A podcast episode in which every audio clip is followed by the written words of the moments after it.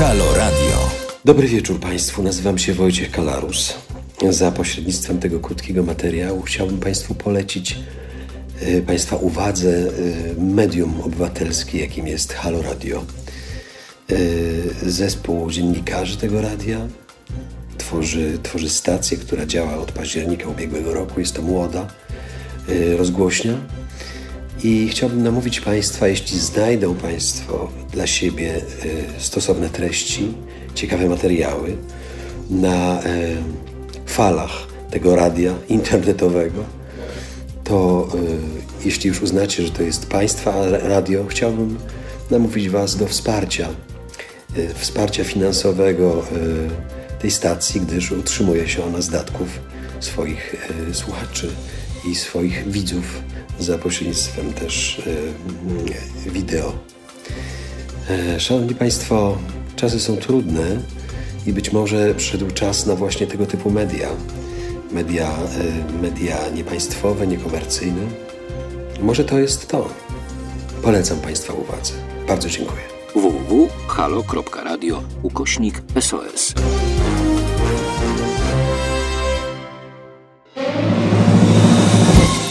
Minęła godzina siódma, to jest piątek 19 czerwca 2020 roku. Przed mikrofonem, jak zawsze w piątek, Marta Woźniak, natomiast za sterami jest Tamara. No i co? No i dzisiaj sobie zrobimy dość obszerną kartkę z kalendarza, bo 19 czerwca, oj, działo się, działo się. W drugiej godzinie razem z redaktorem Kornelem Wawrzyniakiem zrobimy sobie prasówkę związaną z y, pandemią. Natomiast natomiast o godzinie 9 będziemy rozmawiać o kolorach. I to tak trochę nieoczywiście będziemy rozmawiać o kolorach, bo pod takim kątem mm, socjologicznym, trochę psychologicznym, ale przede wszystkim społecznym. Także, e, także to dzisiaj już e, wszystko. No i zaskoczył mnie ten jingle na koniec. Zdecydowanie myślałam, że trochę będę mogła dłużej mówić, ale cóż, witam pana Pawła serdecznie, witam pana Wojtka, który tutaj tutaj tradycyjnie pozdrawiam ze spaceru z psem, a potem z Biedronki i tak dopóki będę pracować zdalnie. Yy, przypominam Państwu, że mogą Państwo nie tylko siedzieć i słuchać, ale również mogą Państwo się przemieszczać, bo mamy przecież e, aplikację haloradiową, także tutaj e, dużo, dużo jest, że tak powiem, e, możliwości. Anarchistyczna sekcja szydercza. No dzień dobry, dzień dobry, witam serdecznie. Jestem trochę już, trochę już e, emocje sobotnie opadły. Bardzo, bardzo serdecznie dziękuję za prezent. E, miałam nawet taki plan, żeby dzisiaj właśnie w moim prezencie wyskoczyć. E, dla tych słuchaczy, którzy nie wiedzą, w zeszłym tygodniu miałam urodziny i tutaj anarchistyczna sekcja szydercza mnie hojnie obdarowała.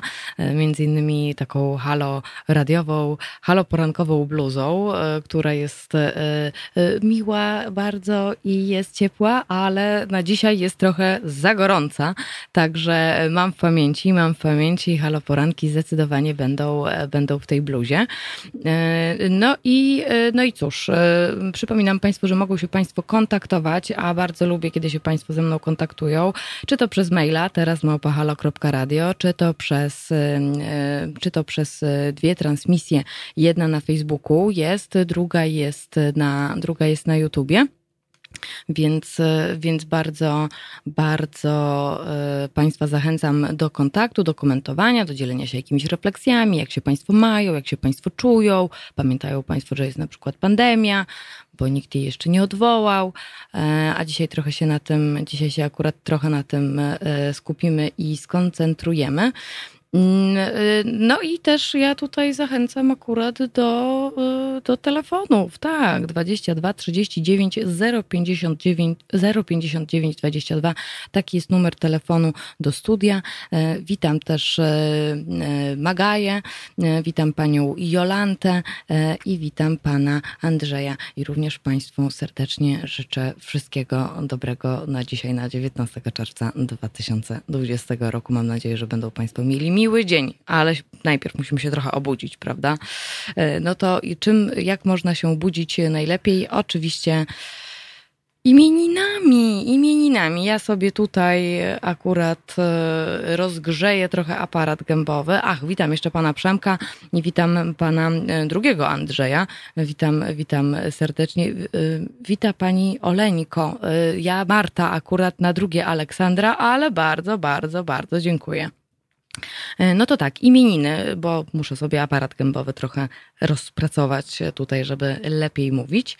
Mm, e, no to tak, imieniny obchodzą dzisiaj Gerwazy, Protazy i Romuald, więc wszystkiego, wszystkiego najlepszego imieninowo, ale nie tylko. E, akurat w zeszłym tygodniu ta lista imienników była bardzo długa, dzisiaj jest jakoś taka wyjątkowo krótka, ale przytoczę, kto jeszcze dzisiaj ma imieniny. Bonifacy Bożysław Gauden Laurencjusz Gaudenty, Julianna, Michalina, Otto, Odon i Romualda. Także jeżeli ktoś jest po drugiej stronie e, i tak ma na imię, to proszę dawać koniecznie znacie. Z przyjemnością złożę wszystkiego najlepszego imieninowo. Jakie mamy dzisiaj nietypowe święta na 19 czerwca 2020 roku? To jest, proszę Państwa, uwaga. Teksański Dzień Emancypacji, cokolwiek to znaczy. Jest e, Dzień Kota Garfielda, a to dlatego, że akurat e, dzisiaj pierwszy, no pierwszy pasek został wypuszczony, ale o tym później, bo będzie w kartce z kalendarza kalendarza zdecydowanie. Mamy też Światowy Dzień Anemii Sierpowatej, a także Dzień Leniwych Spacerów. Dlatego, e, panie Wojtku, jeżeli pan jest na spacerze, to nieśpiesznie, nieśpiesznie, leniwie, leniwie z, z psem.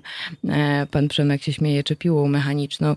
No, trudno, trudno, trudno powiedzieć. Y, trzeba by było sprawdzić, czego dotyczy teksański Dzień Emancypacji, y, ale faktycznie teksański tutaj pozwala nam myśleć o właściwie tylko jednym skojarzeniu w filmie, ale no nie no, jak Dzień Emancypacji to chyba tak nie do końca z tą piłą mechaniczną i z, tym, z tymi morderstwami. Zobaczymy, zobaczymy. Witam jeszcze serdecznie panią Aldonę, która również do nas, do nas dołączyła. Cały czas zachęcam do kontaktu, do komentowania, do refleksji, jak się państwo mają, jak się państwo czują. No i tak, y, powiedzonko ludowe by się przydało, prawda? Tak, więc powiedzonko ludowe jest związane z imiennikami naszymi dzisiejszymi, czyli z Gerwazem i z Protazem. Pierwsze to, y, pierwsze to mm, na świętego Gerwazego jest w ogrodzie coś pięknego. No takie miłe powiedzonko ludowe, takie miłe. A później jest na święty protazy każdy się poparzy. E, biorąc pod uwagę, że dzisiaj w całej Polsce mają być burze, no to raczej chyba się nikt nie poparzy, ale proszę na siebie uważać i jednak tak no, chronić się, bo no chociażby, proszę Państwa, wczoraj jak, jakie to było, ile tych ulew było krótkie, intensywne, a człowiek to jednak się trochę boi. Nie wiem, czy Państwo się boją burzy, ja akurat niekoniecznie, ale jak wczoraj wyjrzałam przez okno i zobaczyłam taką ścianę deszczu, to trochę było to przerażające, zdecydowanie. O, tutaj pan Robert y, y, pomaga mi. Teksański Dzień Emancypacyjny upamiętnia ogłoszenie zniesienia niewolnictwa w Teksasie 19 czerwca 1865 roku i powszechnie święto znane jest jako Juneteenth. O, tak, dobrze, poradziłam sobie, poradziłam sobie.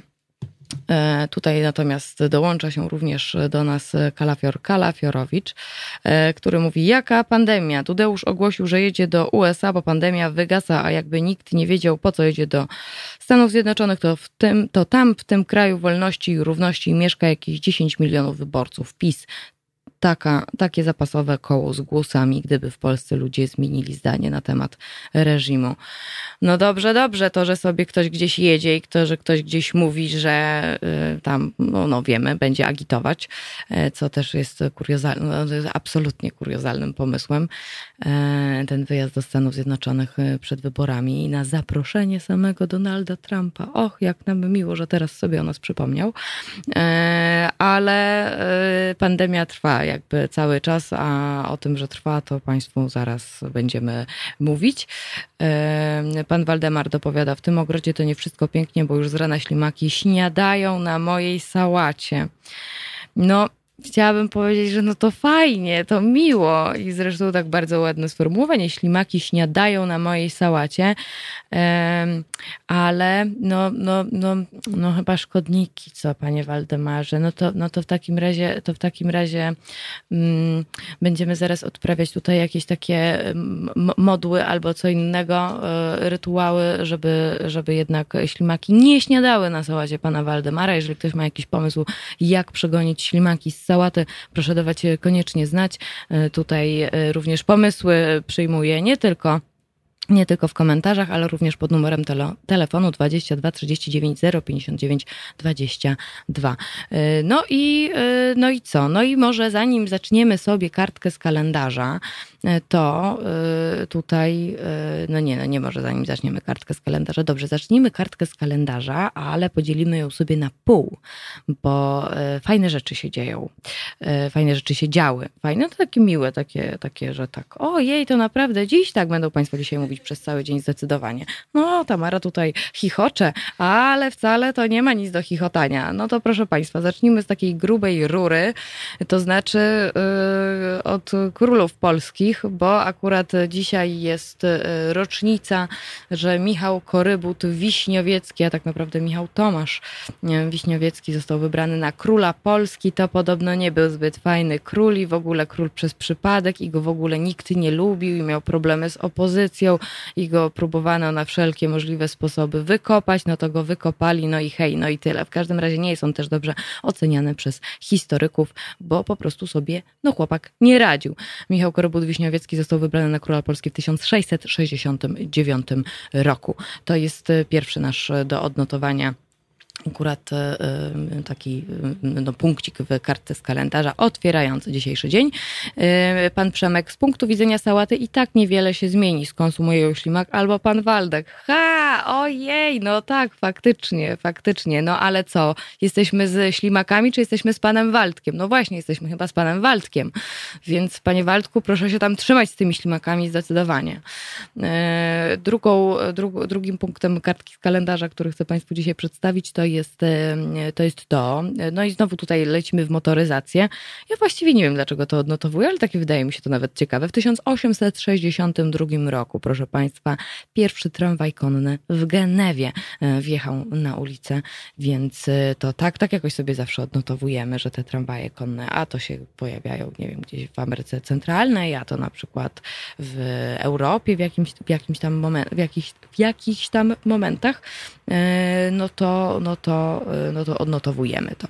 Y, no i tak, w 1900 roku została zarejestrowana Fundacja Nobla. No i, y, no i kto to Nobel, to wszyscy wiemy. Kto dostaje Noble, to też wszyscy wiemy. Chociaż ja mam, nie wiem jak Państwo, ale ja zawsze mam takie poczucie, jak jest w październiku to wielkie rozdawanie Nobli, to mam takie poczucie, Matko Święta, jak ja nic nie wiem o świecie i oni robią jakieś takie mądre i ważne rzeczy, a tu och, och, och. Także, także tak, o, oczywiście jesteśmy bardzo, bardzo dum, dum, dumni z naszych e, noblistów również. E, witam pana Macieja, który się dołączył e, i pan Maciej ma ponury dzień. No w Warszawie akurat słonecznie jeszcze, ale bardzo parno i bardzo dużo wilgoci w powietrzu, więc burza będzie jak ta lala. Natomiast Swirecki, Kamil Ślimak czytamy od tyłu. Od tyłu to Kamil Ślimak. No tak. Ojej, jak się to nazywało? Jak się to nazywało? Właśnie ten kobyła ma mały bok i tak dalej dalej, i tak dalej. A, a, a, nie, nie, nie, p, p, p, p, p, p. Ja sobie przypomnę, ja sobie przypomnę i jak sobie y, przypomnę, to do Państwa wrócę. Natomiast y, na zegarach 7.12, no i teraz y, Supergrass i All Right. Halo Radio. Gadamy i trochę gramy.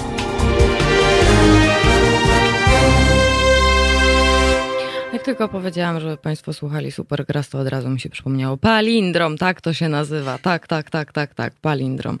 Tutaj pan e, Przemek, e, tutaj pan Przemek czuwa zdecydowanie. E, witam również pana Adriana, który dołączył. To zawsze bardzo miło, że pan jest. I witam również panią Jolantę. Proszę państwa, dalej jedziemy z kartką z kalendarza. W 1910 roku w amerykańskim stanie Waszyngton, Spokane, po raz pierwszy obchodzono Dzień ojca. I to jest akurat dość ciekawe, ponieważ e, no, Dzień Matki obchodziliśmy tysiąc, po raz pierwszy w 1907 roku. No i córka jednego z weteranów wojny secesyjnej stwierdziła, że trzeba też upamiętnić ojców, którzy również e, podejmowali trudy wychowywania.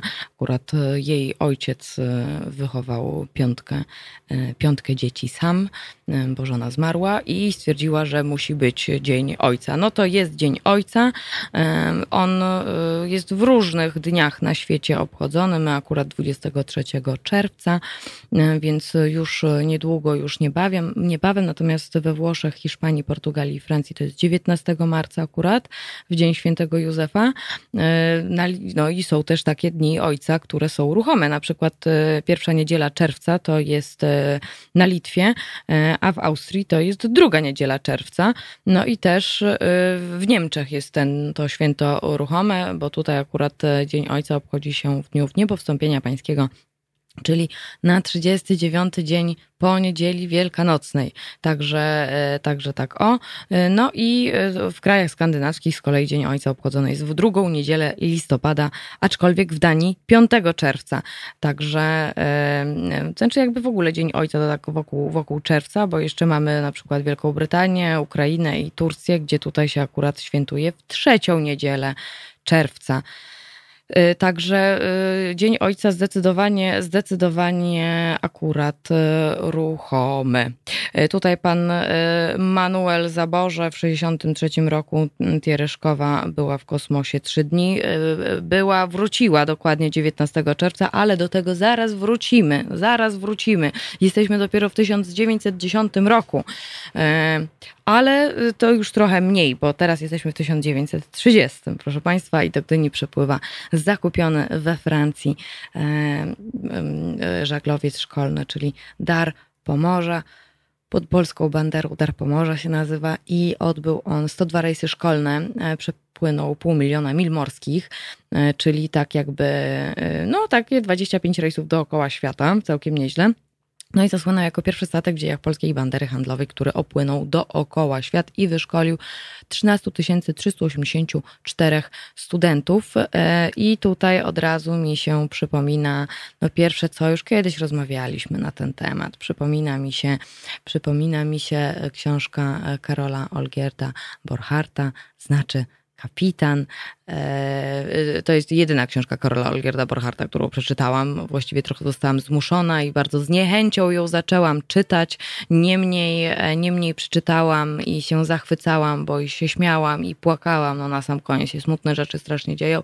No i Karol Olgierd Borchardt razem ze swoim znaczy kapitanem, czyli Memertem Stankiewiczem e, również przebywa na darze Pomorza i właśnie kiedy jest na tym darze Pomorza i tam jest chyba starszym oficerem, dostaje list od znaczy kapitana, a nawet Państwu przyniosłam i tutaj o mam e, e, egzemplarz Karola Olgierda Borcharta to tutaj akurat e, znaczy kapitan e, wysłał list do, do Karola Olgierda Borcharta, że się muszą spotkać i co ciekawe, znaczy kapitan nie używał ani razu, nie zawierał list ani jednego znaczy, więc trochę niepokojąco. Nie będę tutaj Państwu akurat cytować, ale tak są dwa opowiadania akurat z, z tych utworów zebranych, ze zbioru opowiadań znaczy kapitan, w których właśnie też jest na darze Pomorza. Jest to no, bardzo, bardzo akurat ciekawa, bardzo ciekawa akurat lektura, więc to tak jak zobaczyłam, że to jest w kartce z kalendarza, to tak, och, muszę zerknąć, czy, czy coś jest i jest zdecydowanie, chociaż najwięcej jest Polonii tutaj w, akurat w znaczy kapitanie. Mm, no i, no i oczywiście kolejny żaglowiec szkolny, czyli Lwów, ale też jest Piłsudski tam opisywany, jak to tam było Karolowi Olgiertowi, Borchartowi i jakież to przygody nie spotykał na swojej e, drodze. E, no dobrze, no to skoro, skoro, mamy, skoro mamy znaczy kapitana za sobą, no to proszę Państwa, no 30 rok, później się tam coś dzieje, dzieje, dzieje, dzieje. Wtem jest 1953 rok e, i w więzieniu Sing Sing pod Nowym Jorkiem wykonano wyrok śmierci na Ethel i e, no, Ethel i Julius e, Rosenbergowie. Oni zostali skazani za szpiegostwo na rzecz Stanów na rzecz Związku Radzieckiego. No i tutaj akurat wiele razy ich historia i niesłuszne skazanie ich na śmierć na krzesło elektryczne jest opisywane w ogóle tak w popkulturze się bardzo często pojawia. Jeżeli Państwo nie znają tej historii, to odsyłam Państwa. Ethel Julius Rosenbergowie bardzo, e, bardzo ciekawa e, historia. A w 63 roku, a w 63 roku ze Stanów Zjednoczonych wracamy do Polski, w 63 roku rozpoczyna się pierwszy krajowy festiwal piosenki polskiej w Opolu. No i co tam się działo? No, o, no, no wiele, no bardzo wiele. E, e, na przykład e, Ewa Demarczyk okazała się być takim, e, takim, takim klejnotem, jeżeli chodzi o ten pierwszy festiwal, e, ale też e, pojawiają się inni, inni ważni, inne ważne osoby akurat dla polskiej muzyki rozrywkowej. I tutaj na przykład nagrody indywidualne w nagrodach indywidualnych Jarosław Abramow i Agnieszka Osiecka dostają za piosenkę, piosenkę o okularnikach. Państwo pamiętają, to jest ta e, między nami po ulicy. E, strasznie smutno, strasznie smutno, strasznie smutno się kończy ta piosenka, bo okularnicy są wymęczeni, wychudzeni z dyplomami już w kieszeni, odpływają pociągami, potem żenią się z żonami, potem wiążą koniec z końcem za te polskie 2000 itp. itd. Nie wiem, czy Państwo akurat lubią Agnieszkę Osiecką, literacką twórczość ja och, uwielbiam, kocham, uwielbiam. I, e, no, no, i to smutek, ale to nie jedyne jakby wystąpienie, znaczy pojawienie się Agnieszki Osieckiej akurat e, tekstowo. E, tutaj tak, pan Robert, pan Robert, tak, Bogdana Łazukę tutaj wspomina. Tak, Bogdan Łazuka dostał wtedy nagrodę za wykonanie piosenki taneczno-rozrywkowej dzisiaj, jutro, zawsze. Więc to jest to. Jest to. No a Ewa, Ewa Demarczyk akurat tutaj za Czarne Anioły. To, to było to. No i tutaj jeszcze, jeszcze akurat a propos, a propos festiwalu, festiwalu w, w tym pierwszym w Opolu, to y, bardzo, y, bardzo ciekawe, tak sobie zrobiłam przegląd, jest to całkiem nieźle na Wikipedii opisane, więc jeżeli Państwo są zainteresowani, to wysyłam. E, tutaj Tutaj, o, pan Robert jeszcze, jeszcze w klimacie Agnieszki Osieckiej, tylko czasem przy tablicy wiosną jakiś okularnik skradnie swej okularnicy pocałunek. Wtem okular zajdzie mgłą.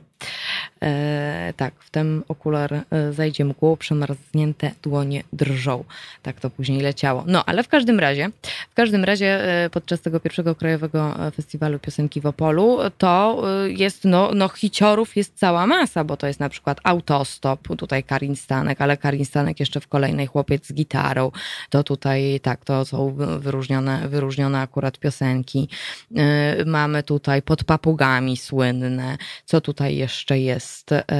Tu, tu, tu, tu, tu, niech no zerknę.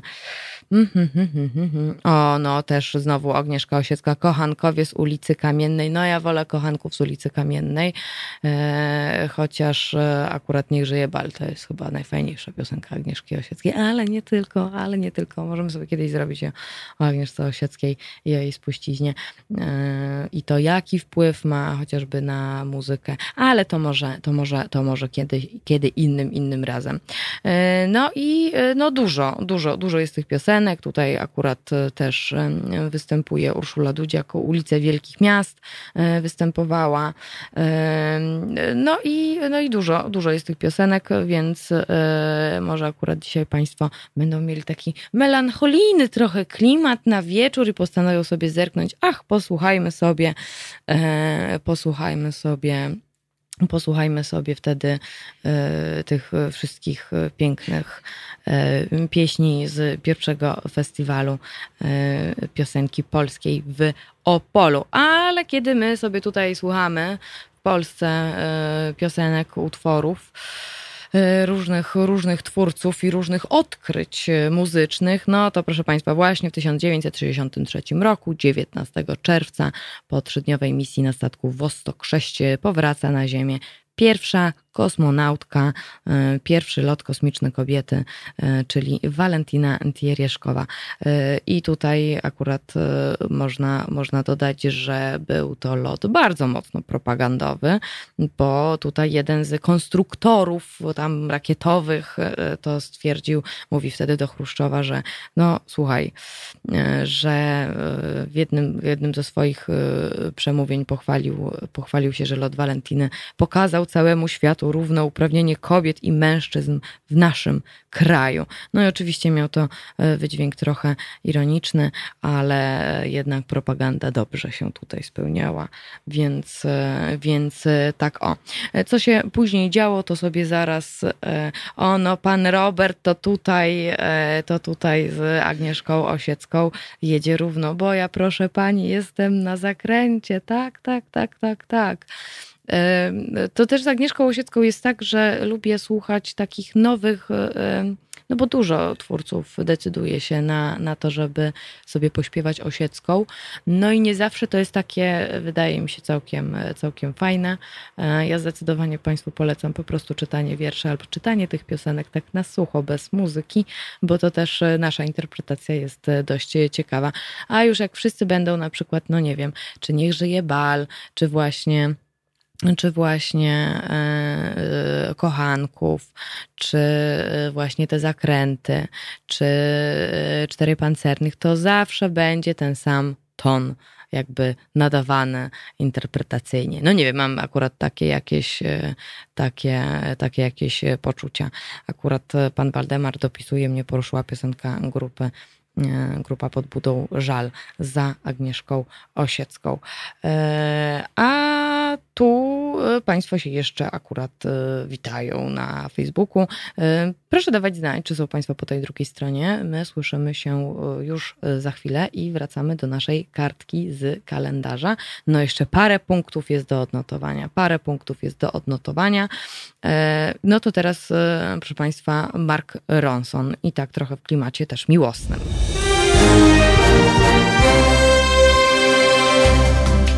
Halo Radio. Pierwsze medium obywatelskie.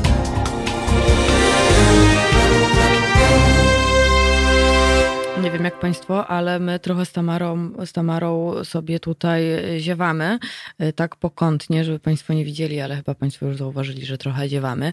No to co trzeba zrobić, to trzeba się kawy napić, a jak wiemy, my z Tamarą to różnie z kawą y, funkcjonujemy. Zaraz przyjdzie tutaj do nas kawosz wielki, Kornel, y, także, także akurat, akurat chyba zostaniemy zaraz, Tamara, zaopiekowana odpowiednio przez Kornela. Właśnie, zmuśmy go, żeby nam zrobił kawę, zmusimy go, żeby nam zrobił kawę. Natomiast ja Państwu przypominam, że Państwo również mogą sobie robić kawę, kawę haloradiową, bo mamy taką i kupując e, na naszej stronie, na naszym sklepie, e, na stronie halo.radio, to e, kawę haloradiową również Państwo wspieracie. To nasze wspaniałe medium obywatelskie, w którym się znajdujemy. I tylko jeszcze Państwu dopowiem, że funkcjonuje, Państwo wiedzą, my robimy różne zrzutki jako Fundacja Obywatelska. Teraz akurat robimy robimy zrzutkę a propos tego, ile kosztuje nas Kościół katolicki. To jest akurat, to jest akurat zrzutka związana, zrzutka związana z no, kosztami Kościoła, które nie powinno nas jako obywateli w żaden sposób obciążać finansowo. I tutaj zbieramy pieniądze na zrobienie kampanii w siedmiu miastach: w Warszawie, Łodzi, Krakowie, Poznaniu, Katowicach, Wrocławiu i Trójmieście. E, I w każdym z nich chcemy tak siedem dużych billboardów e, eksponowanych od 1 do 15 sierpnia. Także jeżeli Państwo się tutaj e, dorzucą, to bardzo serdecznie dziękujemy. No i zachęcamy, żeby Państwo mówili dalej o tym, o tej zrzutce, bo to jest akurat no, dość istotne z punktu widzenia obywateli. Jak można wspierać, to tutaj odsyłam na www.zrzutka.pl ukośnik kampania. Tam Państwo znajdą wszystkie możliwe informacje E, jak można wspierać akurat tę właśnie naszą e, kampanię społeczną, ile kosztuje nas Kościół katolicki. Tutaj e, widzę, że pan Robert to jednak klimaty takie mocno są tej takiej pięknej, starej piosenki polskiej, bo tutaj jeszcze Filipinki z Walentyną akurat, a propos, a propos, a propos powrotu Tirieszkowej z kosmosu i tutaj cytuję właśnie tekst Filipinek, a Walentyna Twista ma Walentyna Walentyna to pierwsza w świecie podniebna Miss. E, także e, no to się bardzo cieszę. No to panie Robercie chyba będę musiała kiedyś zrobić tutaj zdecydowanie e, o właśnie tych takich starych, pięknych piosenkach. No coś wymyślę, coś wymyślę, coś wymyślę. Bardzo mi się podoba zazwyczaj to, bardzo mi się e, podoba to, że Państwo zawsze, zawsze jakoś tak jest od, jakiegoś, od jakiegoś czasu, że kiedy prowadzę poranek, to się od razu pojawiają kolejne pomysły po prostu, o czym rozmawiać, o czym rozmawiać i co jest dla Państwa ważne, bo przypominam, że Halo Radio jest od obywateli dla obywateli. No to lecimy dalej z kartką naszą z kalendarza. Proszę Państwa, w tysiąc... No, zaglopowałam się. 9 19 czerwca 1967 roku.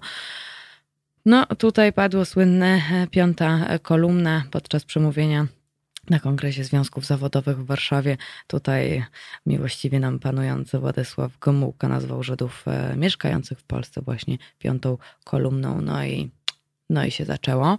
E, niefajne rzeczy, niefajne rzeczy, ale później dzieją się takie całkiem miłe rzeczy 19, e, 19 czerwca. E, I tutaj w 69 roku założono Wyższą Szkołę Nauczycielską, która obecnie jest Uniwersytetem Humanistyczno-Przyrodniczym Jana Kochanowskiego w Kielcach. Ale to nie jedyny jakby taka uczelnia, która, która również się pojawiła 19 czerwca, bo w 1997 roku Sejm Rzeczpospolitej przyjął ustawę powołującą Uniwersytet akurat w Białym Stoku. Też 19 czerwca, tylko że no trochę, trochę dalej. No i tak, no i moje pytanie za 100 punktów, czy ktoś jest z koło brzegu? Bo jeżeli ktoś jest z koło brzegu, albo ktoś jest w okolicach koło brzegu, no to e, robimy dzisiaj, e, no jak będziemy już słuchać tych starych piosenek tak wieczorem, e, no to jeszcze robimy tup, tup, tup, tup, tup na molo, bo proszę Państwa, proszę Państwa, 19 czerwca 1971 roku otwarto koło brzeskie molo. Także jeżeli Państwo są akurat w okolicach koło brzegu, albo są Państwo z koło brzegu, co byłoby miło, gdyby Państwo dali znać na przykład, E, to zawsze cenne, skąd Państwo są, to jest też e, dla nas e, ciekawe, to no, dzisiaj wycieczka akurat na molo Państwa, państwa czeka. No taką, taką mam nadzieję, taką mam nadzieję. No ale teraz przejdźmy do może tutaj tutaj e, dalej, e, czyli do 78 roku. No i mówiłam Państwu, że dzisiaj jest co? Dzisiaj jest jedno, jednym z nietypowych dzień, jest dzień kota Garfielda. No to e, chyba Państwo kojarzą. Taki pomarańczowy, gruby kot, co by spał i tylko jadł lasagne Tak, to wtedy to było takie dość, dość zaskakujące, że on by tylko jadł lasagne. No ale inne fast foody również, stąd ten kot jest gruby, e, jest taki e, dość w punkt. E, powstawały filmy, ale największe jednak zawsze mamy w obrazie, w głowie, w głowie mamy obraz kota Garfielda, który który co? Który, e, który jest w pasku komiksowym. No i właśnie w amerykańskiej prasie ukazał się pierwszy komiksowy odcinek z właśnie serii przygód kota Garfielda. No a twórcą jest Jim Davis. To było w 1978 roku. E, natomiast w 80, no i później się nie dzieje, nie dzieje za wiele, nie dzieje się za wiele. W sensie tak jak sobie zerkałam, czy coś jest warte odnotowania, czy nie jest warte odnotowania. No i później w 70, nie w 78, w 89 roku jest premiera filmu Batmana w reżyserii Tima Bartona. Tych Batmanów to jest akurat bardzo, bardzo, bardzo dużo. E, e, jest akurat ich bardzo dużo, także e, no, ten Batman taki w reżyserii Tima Bartona, no to strasznie stary, jak tak sobie przypomnę, jak to wyglądało. No teraz jednak zdecydowanie inaczej wyglądają filmy o superbohaterach. Nie jestem wielką fanką, nie jestem wielką fanką, ale pamiętam, że ktoś mi kiedyś powiedział, że Batman jest jego ulubionym superbohaterem, bo on to jednak miał takie ciężkie dzieciństwo i jest takim zupełnie innym typem superbohatera, że nie, że ma tam jakieś i w ogóle tylko no, jakieś tam moce ma, ale jest takim po prostu chłopakiem dobrze y, ogarniętym i który potrafi przywalić y, jak trzeba, ratować i nie ratować. Tylko jak myślę sobie teraz o Batmanie, to tak ta, ta, ten taka, ojej, ta taka, oj, to się nie nazywa kapa, matko święta, peleryna to się nazywa, to peleryna, tak tylko mi trzepocze. E, to tak, to zdecydowanie. E, w 91 roku ostatni żołnierz Armii Radzieckiej opuścił Węgry, e, to tak, w 97, ach, to już mówiłam, że powołano ustawą Uniwersytet w Białymstoku, natomiast w 99 roku w Katowicach odsłonięto pomnik Wojciecha Korfantego i to jest tyle, jeżeli chodzi o naszą kartkę z kalendarza. I ja sobie myślę, Tamaro, że zrobimy sobie jednak e, jeszcze tutaj e, przerwę, przerwę muzyczną, której nie powinnam mówić o przerwie muzycznej, bo mnie Kajtek zamorduje. Z Kajtkiem słyszymy się jutro, widzimy się, w sensie on robi tak, żeby wszystko było na tip-top e, tutaj. Natomiast jeszcze Państwu, jeszcze Państwu, no tak, no to jeszcze mam parę ogłoszeń dla Państwa, takich niezwiązanych z kartką kalendarza ale mam, e, ale to już e, za moment i już e, za chwilę. Natomiast w Państwa uszach co teraz, Tamaro? A no tak, bo nie wysłałam Ciebie. Edwin Collins, proszę bardzo. No to w Państwa uszach Edwin Collins.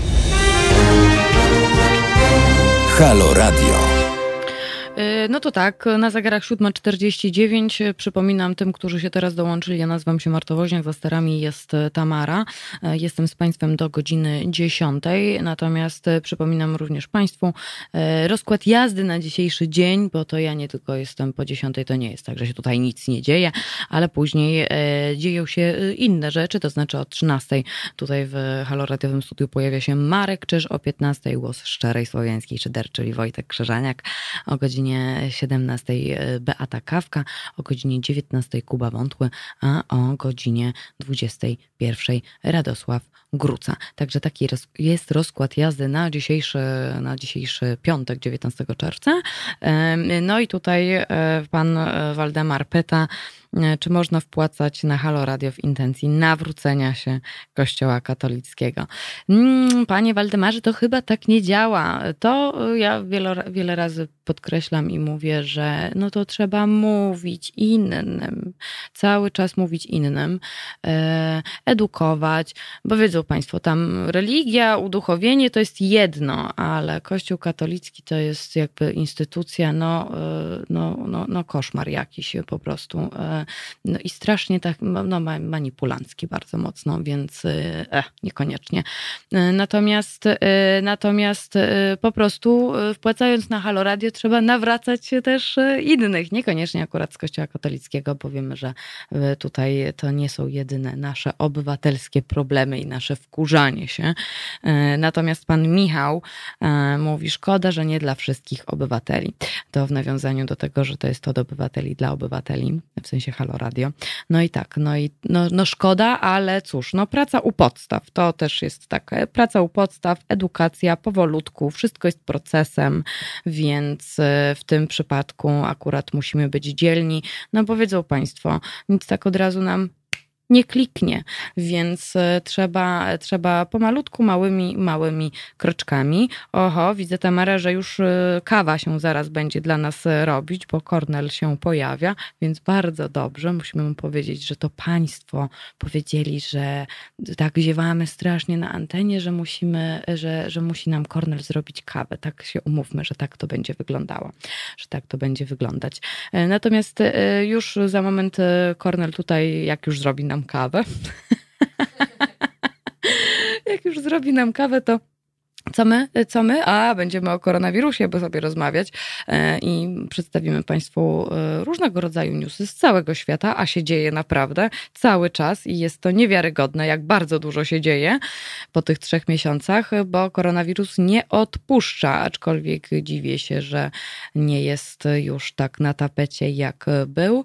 E, no bo co, proszę Państwa, no mamy 8 milionów 242. Ja o nie, o nie, o nie, o nie, co za typ. Przejrzał nas, Tamara, co teraz? Ach, ach, ach. O, Robsona, jak można na mnie zrzucić z tą kawą. Ha! No właśnie, zaraz tutaj przyjdę, wszystko mu powiem, ale chyba cały czas słucha na słuchawkach w aplikacji. Fatalnie, fatalnie, fatalnie.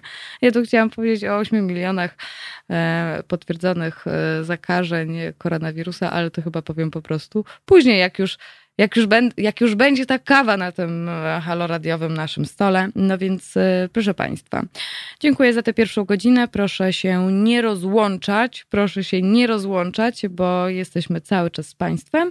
E, no i zaraz będzie tak zwana koronawirusówka.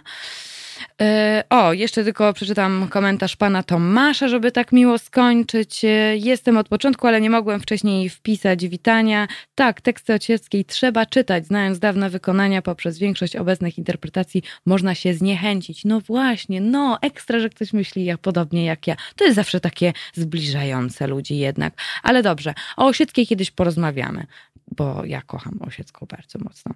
Proszę Państwa, e, no to, no to co? No to, no to jedziemy teraz. E, zostawiam Państwa, e, zostawiamy z Tamarą w uszach Państwa. Co zostawiamy? Uncle Cracker and then Will Smith. I y, słyszymy się już za chwilę, już za moment i gadamy o koronawirusie, takim ulubionym temacie.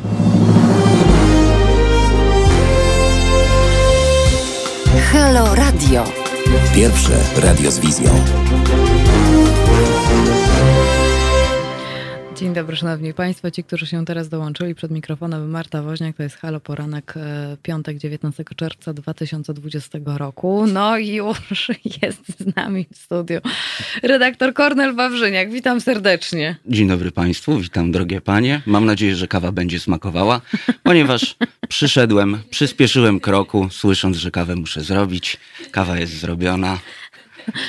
No, o, no, YouTuberom pokazuje. Zna, zna, znakomicie akurat. E, zaraz, zaraz będziemy testować, e, ale ja tutaj widzę, że są jakieś wtyki generalnie, które tutaj donoszą, ale widzisz, e, Robsonak pisze, można na mnie zrzucić tę kawę. Więc... O, moja ulubiona jedna trzecia szatana. Witam jedną trzecią szatana, Robsonak 222. Matko, co, co? Ale to nie on doniósł. Okej, okej. Okay. Robert doniósł, mój ulubiony fan piłki nożnej. Proszę bardzo, proszę bardzo. No więc mamy już kawę i może już tak nie będziemy ziewać z Tamarą. Natomiast też mam nadzieję, że Państwo też mają kawę. Albo już są na przykład po pierwszej, skoro Państwo ze mną tutaj są od siódmej.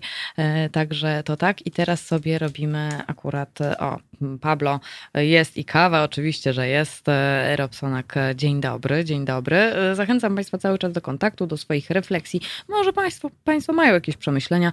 Tutaj odsyłam Państwa na cztery możliwe formy kontaktu. Teraz małpahalo.radio to jedna forma kontaktu, czyli mailowa, taka tradycyjna, tradycyjna internet internetowa forma, o której tak się trochę nie pamięta. Druga forma kontaktu, a właściwie druga i trzecia to są, e, to są akurat, przepraszam bardzo, ale Kornel, Kornel, Kornel Marta co się dzieje? Jest. Kabelek mam za krótki. E, no to się przysuń to się przysuń. E, druga forma i trzecia kontaktu to oczywiście klawiatury w dłoń i e, piszą Państwo e, komentarze. Piszą Państwo komentarze, czy to na, w transmisji na Facebooku, czy w transmisji na YouTubie i czekamy na Państwa komentarze. Może Państwo akurat znaleźli jakiś ciekawy news koronawirusowy, albo może jakieś badanie, albo czegoś się Państwo dowiedzieli nowego, albo co sobie w ogóle Państwo myślą o koronawirusie i o pandemii Także, y, także tutaj odsyłamy y, do komentarzy. No ale w ogóle najbardziej miło będzie nam jednak, jeżeli ktoś y, zadzwoni. Numer telefonu do studia to jest 22 39 059 22. Więc telefon jest do Państwa dyspozycji.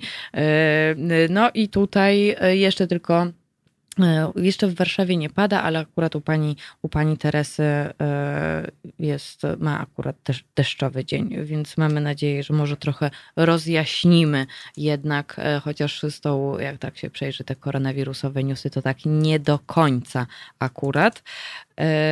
No to co? No to proszę Państwa, ja to bym zaczęła od statystyk, bo ja kocham statystyki. Bardzo mi się, bardzo mi się statystyki podobają, a Kornel Państwu odpisuje tutaj na, na, e, na YouTube'owym czacie. No jakby halo, halo, już tutaj jesteśmy, już tutaj jesteśmy.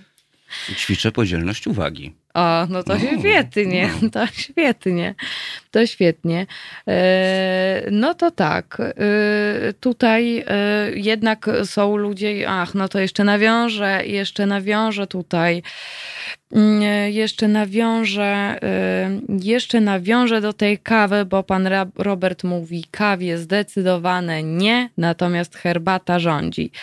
Panie Robercie, zdecydowanie nie, no czasami trzeba się posilić. Ja to jednak jestem, e, to Państwo też wiedzą, yerba Yerba jest super ekstra akurat, więc tutaj serdecznie, serdecznie yy, Jak polecam. to naczynie się nazywało na yerbę? Ono metera, o, metera, tak. Yerba mate i jest metera, yy, ale my nie o yerbie, my o koronawirusie.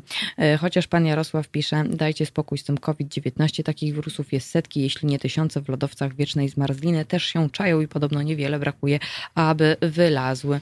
No to, no, no dobrze, panie Jarosławie, no ale, no ale ale to trudno. Jakby cały czas się to dzieje i cały czas jednak e, lekarze, a w Egipcie jest bardzo niefajnie, jeżeli chodzi na przykład o lekarzy i o COVID-19, ale o tym sobie pewnie powiemy już za moment. Więc e, Kornelu pozwoli, że ja zacznę od statystyk. No oczywiście, że tak. E, a może, a, a może nie, inaczej. Zrobię, zrobię tak. Powiem Państwu, zanim, zanim, przeczytam, zanim przeczytam statystyki, to byłam ostatnio w redakcji swojej i sprawdziłam, sprawdziłam, y, jaki ostatni tekst w samej redakcji napisałam.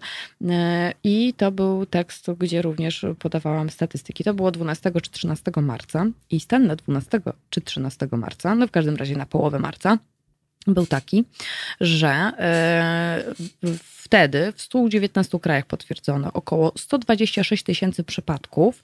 Na COVID zmarło 4,7 tysiąca osób i udało się wyleczyć 68 tysięcy osób. Naj, najgorsza sytuacja była w Chinach, e, na drugim miejscu były Włochy i Iran. E, natomiast teraz jest sytuacja zupełnie jakby absolutnie kompletnie inna, bo mamy e, potwierdzonych przypadków dokładnie 8 milionów 488 tysięcy 976 8,5 miliona, e, a wtedy było 160 tysięcy. Czyli trzy miesiące temu. Tutaj akurat ozdrowieńców według Uniwersytetu Johna Hopkinsa 4 miliony 155 247, natomiast potwierdzonych śmierci 453 987, więc tak to wygląda według statystyk. No i tutaj najgorsza sytuacja, jeżeli chodzi o liczbę zakażeń, to są Stany Zjednoczone, 2 miliony 191 052 osoby. E, na drugim miejscu jest Brazylia, prawie 1 978 142. No i Rosja 560 321 osób. Później mamy Indię, później mamy Wielką Brytanię. E, no, Włochy akurat nam się zatrzymały na 238 tysiącach e, przypadków. Natomiast, e, natomiast jeżeli chodzi o śmierci, ojej, mam wrażenie, że te statystyki takie nudne, ale no nie wiem, no, no, no, no ja to lubię sobie zerkać akurat. Więc jeszcze tutaj tylko dokończę, że akurat e, śmierci, że akurat śmierci e, największe odnotowano w Stanach Zjednoczonych to jest 118 tysięcy osób, 434.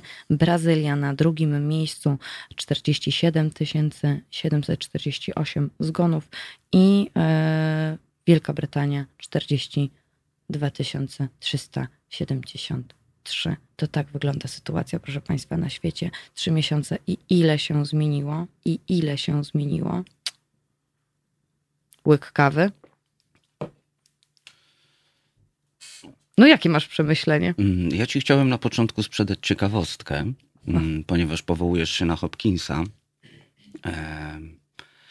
I co, nie czas... wolno? Wolno, wolno, oczywiście, ale jakiś czas temu y, przygotowywałem zajęcia dla studentów mojego roku i rozmawialiśmy też o mm, fake newsach troszeczkę. I dotarłem do takich informacji, że dwa razy już schakowano Johna Hopkinsa, tą stronę z tą mapą taką czerwoną. No. E, I te statystyki wariowały przez dwa dni w, w przeciągu ostatnich dwóch, e, dwóch miesięcy. Te statystyki dwa razy były hakowane i po prostu szalały. E, to też ciekawe, bo ja mam na przykład zupełnie inne dane. Ale, niż ty. Znaczy, no, ale zupełnie co, inne. z Google'a? Na przykład w Google jest mniej potwierdzonych przypadków zakażeń akurat. Tak, bo na, przykład na 8,5, a na przykład a na Worldometer e, jest więcej. Jeszcze więcej? Tak. Worldometer mówi, że jest 8 milionów 565 1900. E, za to Okopres wczoraj w tekście Antona Ambroziaka e, podawało stan na jakieś takie popołudnie e, dnia wczorajszego i to jest 8 milionów 551 tysięcy 856 przypadków. To tak a propos statystyk, że statystyki też wprowadzają nas troszeczkę w taki stan zwariowania momentami. No ja to byłam bardzo zwariowana na samym początku. Ja pamiętam. Wszyscy ja pamiętam. pamiętają, jak, w jakiej byłam panice. O, Tamara też kiwa głową. Świetnie, świetnie. Nie, no, no, no, no tak. Proszę no Państwa, z Martą nie można się było tylko stopą przywitać, tylko to musiała być wyciągnięta stopa i to włącz, znaczy cała noga musiała być wyciągnięta, napięta i to włącznie ze stopą i się tak czubkami palców można było tylko przywitać. Tak. Ha, ha, ha, ha, ha, nieprawda, w ogóle nieprawda. O, pan Jarosław. W Brazylii w 2014 roku ponad 2 miliony ludzi było zarażonych na Zika i mało kto o tym gadał. No tak, ale mm, no widzą państwo, jednak yy, koronawirus jest też w Polsce, a Ziki w Polsce yy, no, epidemii nie mieliśmy, więc to trudno akurat, no to jest akurat temat, którym żyje cały świat. Doprowadziło to do różnego rodzaju no, no, pokazania, jak bardzo nieudolne mamy e, systemy, a w Polsce to już w ogóle. Więc e, tutaj pani Aga jeszcze pisze, jak dla mnie statystyki są porażające, a to się dopiero rozkręca, bo wirus dotarł dopiero do, do kilku procent populacji. E, taki jest komentarz od pani, pani Agnieszki. Mm, Robsonak w Iranie tak dużo przez sankcje i nałożenie nowych podczas pandemii. E, no tak, w Iranie to w ogóle była heca z tym alkoholem. To już Państwu kiedyś mówiłam, że e, pomyślano, że tym takim że tutaj akurat wszyscy się rzucili na alkohol, który jest zakazany i niestety doprowadziło to do prawie tysiąca śmierci. E, I wiemy, że to akurat ze względu na strach, jakby według tych wszystkich różnego rodzaju badań policyjnych. Pan Jarosław, na grypę więcej ludzi choruje. No tak, no ale my rozmawiamy akurat o koronawirusie, a nie o grypie, e, panie Jarosławie. Więc, e, więc, więc tak. O, natomiast w Polsce potwierdzone przypadki zakażeń to jest 31 015 osób. Mhm. Zgony, z tego zgony to 1316. No i, no i ozdrowień 15 317, czyli właściwie połowa, powiedzmy sobie. No, sytuacja niestety najsmutniejsza jest właśnie w województwie śląskim, jeżeli chodzi o potwierdzone przypadki, no ale to ze względu na to, że wszystkich zaczęto badać. Tak, ale drugie jest łódzkie. Drugie jest łódzkie. 75 osób. Wczoraj. A, mówisz o tym. Mhm. Tak. To... A w Mazowieckim 44. To tak. jest czołówka. Tak, natomiast jeżeli chodzi o łódzkie, to tutaj akurat y, w Wieluniu y, podczas matur okazało się, że jeden z nauczycieli, jeden z nauczycieli y, mm, został, jest, jest zakażony koronawirusem. No i maturzyści, 30 osób również tutaj się drogą kropelkową poprzenosiło, poprzenosiło się, więc tak o. Ja przeglądałem trochę prasy oczywiście, no i tekst Okopresu Antona Ambroziaka. E, tekst się w ogóle takim nagłówkiem zaczyna, że wczoraj był, no można powiedzieć, drugi najgorszy dzień od początku epidemii. Tak, takie pada stwierdzenie już na początku artykułu. W ciągu doby na COVID zmarło aż 30 osób, jak czytamy. Mm, e, czwartek przyniósł 314 nowych wykrytych zakażeń. To jeden z najniższych wyników e, od początku czerwca. To jest oczywiście odniesienie się do, do nas, do Polski. E, Pekin niemal zamknięty, w Indiach skok zakażeń. No i znalazłem w tekście Okopresu bardzo fajną tabelkę i podrążyłem dalej, mm, bo to jeszcze a propos Tabelka fanki to znaczy, statystyk. Że statystyki. Tak. Więc znalazłem dla ciebie specjalną nową stronę do przeglądania statystyk covidowych. Tak? Tak. No dajesz. taki, taki prezent poranny.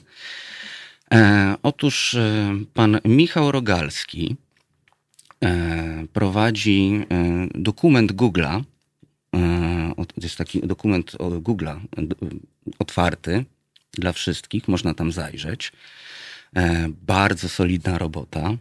Pokażę ci w przerwie no i pan Michał Rogalski na Twitterze pisze, że moje działania mają charakter obywatelski jako forma sprzeciwu wobec obecnego chaosu informacyjnego. E, pisz, jeśli widzisz błąd, masz pytanie lub sugestie, więc ogólnie open source e, totalny. Działając wspólnie możemy stworzyć jak najbardziej rzetelne źródło informacji. Tak pan Michał Rogalski na Twitterze e, swoim pisze. No i Okopres skorzystało z jego danych. Można, na, można pod tym tekstem e, Ambroziaka właśnie kliknąć w to nazwisko i odsyła nas do takiego dokumentu e, googlowskiego, w którym jest, proszę Państwa, absolutnie wszystko. Tylko ja mam sześć stron przeglądarek otwartych i zaraz Państwu tutaj wszystko powiem. Ale co to znaczy jest wszystko? To znaczy, co tam jest? Czekaj, jak nazywa się ten, ten artykuł? Ognisko na weselu? A, tak. A, tak Wykresy tak, tak, fakty. O, tak. Już Michała Rogalskiego. No poczekaj, tutaj widzę. Twitter Ministerstwo Zdrowia. Ciekawe. Przeglądamy właśnie. E, o, jest źródło Michał Rogalski. No to, no to kliknęłam. O kurczę. Proszę Państwa, muszą Państwo to zobaczyć. Więc jeżeli są Państwo e, teraz w teraz przed komputerami i mogą Państwo wejść w wyszukiwarkę, e, to proszę wpisać tytuł e, Okopres Ognisko na weselu, ognisko na pogrzebie. W ciągu doby aż 30 zgonów na COVID-19. Wykresy fakty. Autorem Anton e, Ambroziak. I druga, druga tabelka z aktywnymi przypadkami SARS-CoV-2 w wybranych województwach odsyła nas, kiedy Państwo klikną w źródło, to jest tutaj, e, no bardzo pięknie to wygląda. Tak, bardzo jeszcze ładnie. mała podpowiedź oczywiście, bo to jest arkusz, a na którzy, niektórzy na arkusz mają uczulenie, bo z Excelem bywa różnie. Na samym dole strony y, macie Państwo zakładki, gdzie jest y, mierzony wzrost, aktualna sytuacja w Polsce, jak wyglądają testy, jak wyglądają testy w poszczególnych województwach, jak wygląda wzrost w poszczególnych województwach, jak wygląda wzrost w powiatach, jak e, wyglądają wykresy dla poszczególnych województw, jak wyglądają informacje o zgonach, sytuacja epidemiologiczna w Polsce jest opisana i inne. Matko święta. Wow, ale super. Bardzo mi się to podoba. Proszę bardzo.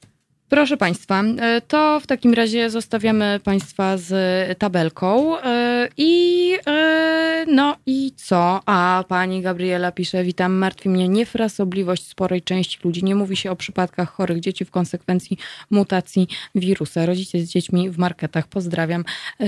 Czy mówi Pani o tej chorobie od koronawirusowej, właściwie, która, która pojawiła się między innymi we Włoszech i Wielkiej Brytanii? To, to jest, to wydaje mi się, że o tym akurat. e, e, Wydaje mi się, że to jest akurat e, to, o czym mówi pani Gabriela. Ja myślę, że jeszcze się do tego odniesiemy, ponieważ ja mam swoje przemyślenie, jak na filozofa przystało. Ale to myślę, że za chwilę. Mm, O, mamy telefon. O, mamy telefon, to bardzo miło. To tak, kiedy tutaj akurat e, No Tamara. właśnie, pan Tomek pisze, że Michał Rogalski ma 18 lat. No i co z tego? Robotę robi super. A, no tak, no tak. E, I e, to w takim razie, e, halo, halo, czy się słyszymy? Halo? Halo! Halo, halo. Halo, Stany, Stany się kłaniają, Bogumił. Dzień dobry, Dzień dobry, dzień dobry. Z jakim przemyśleniem pan do nas dzwoni? A akurat jadę sobie i myślę, że dzwonię, rozmawiacie o koronawirusie, dzwonię z epicentrum, można by rzec. I jak się pan czuje? Ja dobrze. Po prostu wychodzę z założenia, co ma być, to będzie. A druga sprawa, ja pracuję w nocy, jeżdżę sam, także Ach, rozumiem, rozumiem. E, e, ale to, to w takim razie, jakby tak pan ocenił e, sytuację w Stanach? No ja wiem, no... Ludzie tam podejrzewam, za mo- aż tak mocno się nie przejmują, bo w tej chwili już jest wszystko otwarte. Ja mieszkam w Wisconsin. To praktycznie po jakiś czas tam było biznesy, część było biznesów zamkniętych, było te, było otwarte tylko te, jak oni to nazywają, essential business. A teraz wszystko jest otwarte. Tyle, że na przykład jak jadę do sklepu na zakupy, no to maskę ubieram w sklepie i płyn dezynfekujący wożę ze sobą i tyle. A to która jest u Tak, pana teraz ja godzina? U mnie jest w tej chwili pierwsza w nocy. Ojej, i słucha, no, a my tutaj, a my tu się obudziliśmy. No Akurat. ja, ja śpię w dzień i pracuję w nocy, jestem kierowcą ciężarówki. To akurat bardzo miło, że wybiera pan Halo Radio. Bardzo, bardzo, bardzo nas to cieszy. I pierwszy, pierwszy taki telefon mam. O, mogę się pochwalić. Tutaj proszę, Stany Zjednoczone do mnie bu, bu, bu, budzą mnie właściwie. Panie Bogumile, Ja tak.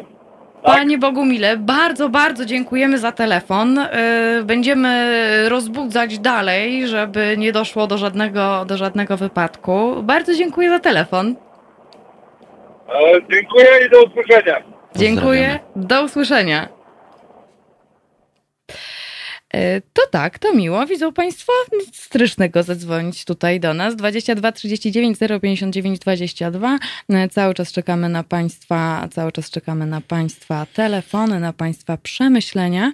E, e, No i cóż, I to jeszcze z będziemy... jaką podzielnością uwagi, słuchaj, prowadzić traka amerykańskiego, dzwonić, rozmawiać przez telefon.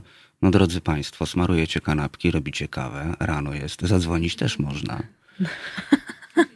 Tak, tak. tak, tak, tak. Proszę słuchać Kornela, zdecydowanie proszę słuchać Kornela. A propos tego, że Michał Rogalski ma 18 lat, to panu Tomkowi chodziło po prostu o to, że młody, a dużo potrafi. Sumienny chłopak, sumienny chłopak. Tamara, E, zapisz 8.23, żebym sobie potem z audycji wyciął taki fragment. Trzeba słuchać Kornela i zapętlę sobie. Takiego mema sobie zrobię. O nie, nie, Tamara, nie idźmy w to, nie idźmy w to zdecydowanie. Natomiast, e, proszę Państwa, my tutaj, e, my tutaj teraz co? No w uszach YouTube e, i słyszymy się za chwilę.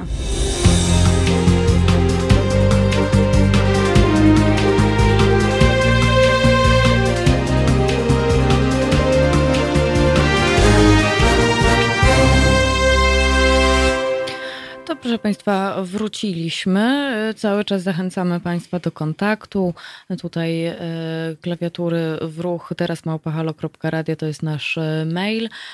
Mogą Państwo też komentować w transmisji w, e, są dwie transmisje, jedna jest na Facebooku, druga jest na YouTubie, ale mogą też Państwo dzwonić 22 39 059 22. E, To jest taki nasz numer telefonu e, do studia, kontakt z Państwem. No i tutaj serdecznie pozdrawiamy Pana Bogumiła. Pan Arek e, przypomina, że Pan Bogumił dzwonił również wczoraj do Wojtka, także bardzo, bardzo, bardzo nam akurat e, miło. No to Kornel, no to skoro tutaj e, przybyłeś, no to jak, jak wygląda sytuacja w Polsce? E, W Sochaczewie, e, w jakiejś firmie, nie podano w jakiej, potwierdzono koronawirusa u 46 pracowników, a 311 już przebywa na kwarantannie. To jest jakiś taki small business. Em, Przyjrzałem się, co się dzieje na przykład w edukacji. Mm, MEN chce przygotować platformę do nauki zdalnej i zmienić przepisy, tak aby możliwe było kontynuowanie pracy online. Mm, Dziś, to jest cytat, e, Dariusz Piątkowski, minister edukacji, mówi tak. Dziś tego nikt nie jest w stanie powiedzieć. Na razie nowy rok szkolny będziemy starali się przygotować tak, aby dzieci i nauczyciele mogli wrócić do tradycyjnych zajęć. Ale dziś jeszcze odpowiedzi na to nie udzielimy, czyli masło maślane. Nie wiemy, może będzie dobrze. Tak, jesteśmy trochę przygotowani, ale w sumie nie wiemy na co. E, Ja, mm, jako student UW, muszę przyznać, że wystarczy obserwować, e, wystarczy obserwować zarządzenia rektora UW, które jest zawsze kilka dni przed rządem. Zawsze. Zanim ogłoszono lockdown, e, rektor dwa dni wcześniej już e, twierdził, że no, proszę Państwa, dzisiaj ostatni dzień zajęć, przechodzimy na online. Em, Potem, jak sytuacja się rozwijała, znowu rektor wydaje e, komunikat. No, szanowni Państwo, to do końca roku akademickiego, a obostrzenia miały być zdjęte, proszę Państwa, już za kilka dni. Do końca roku akademickiego online. W tym momencie tak nieoficjalnie też mówi się na, na UW właśnie. Mm, Nie mogę podać źródła. E, Ale moja wtyka mówi, że uczelnia jest raczej przygotowana do kontynuowania pracy zdalnej po wakacjach. E, Rekrutacja na studia też odbywa się, mm, też odbywa się w tym roku totalnie onlineowo, włącznie z trzecim stopniem na e, studia do szkoły doktoranckiej.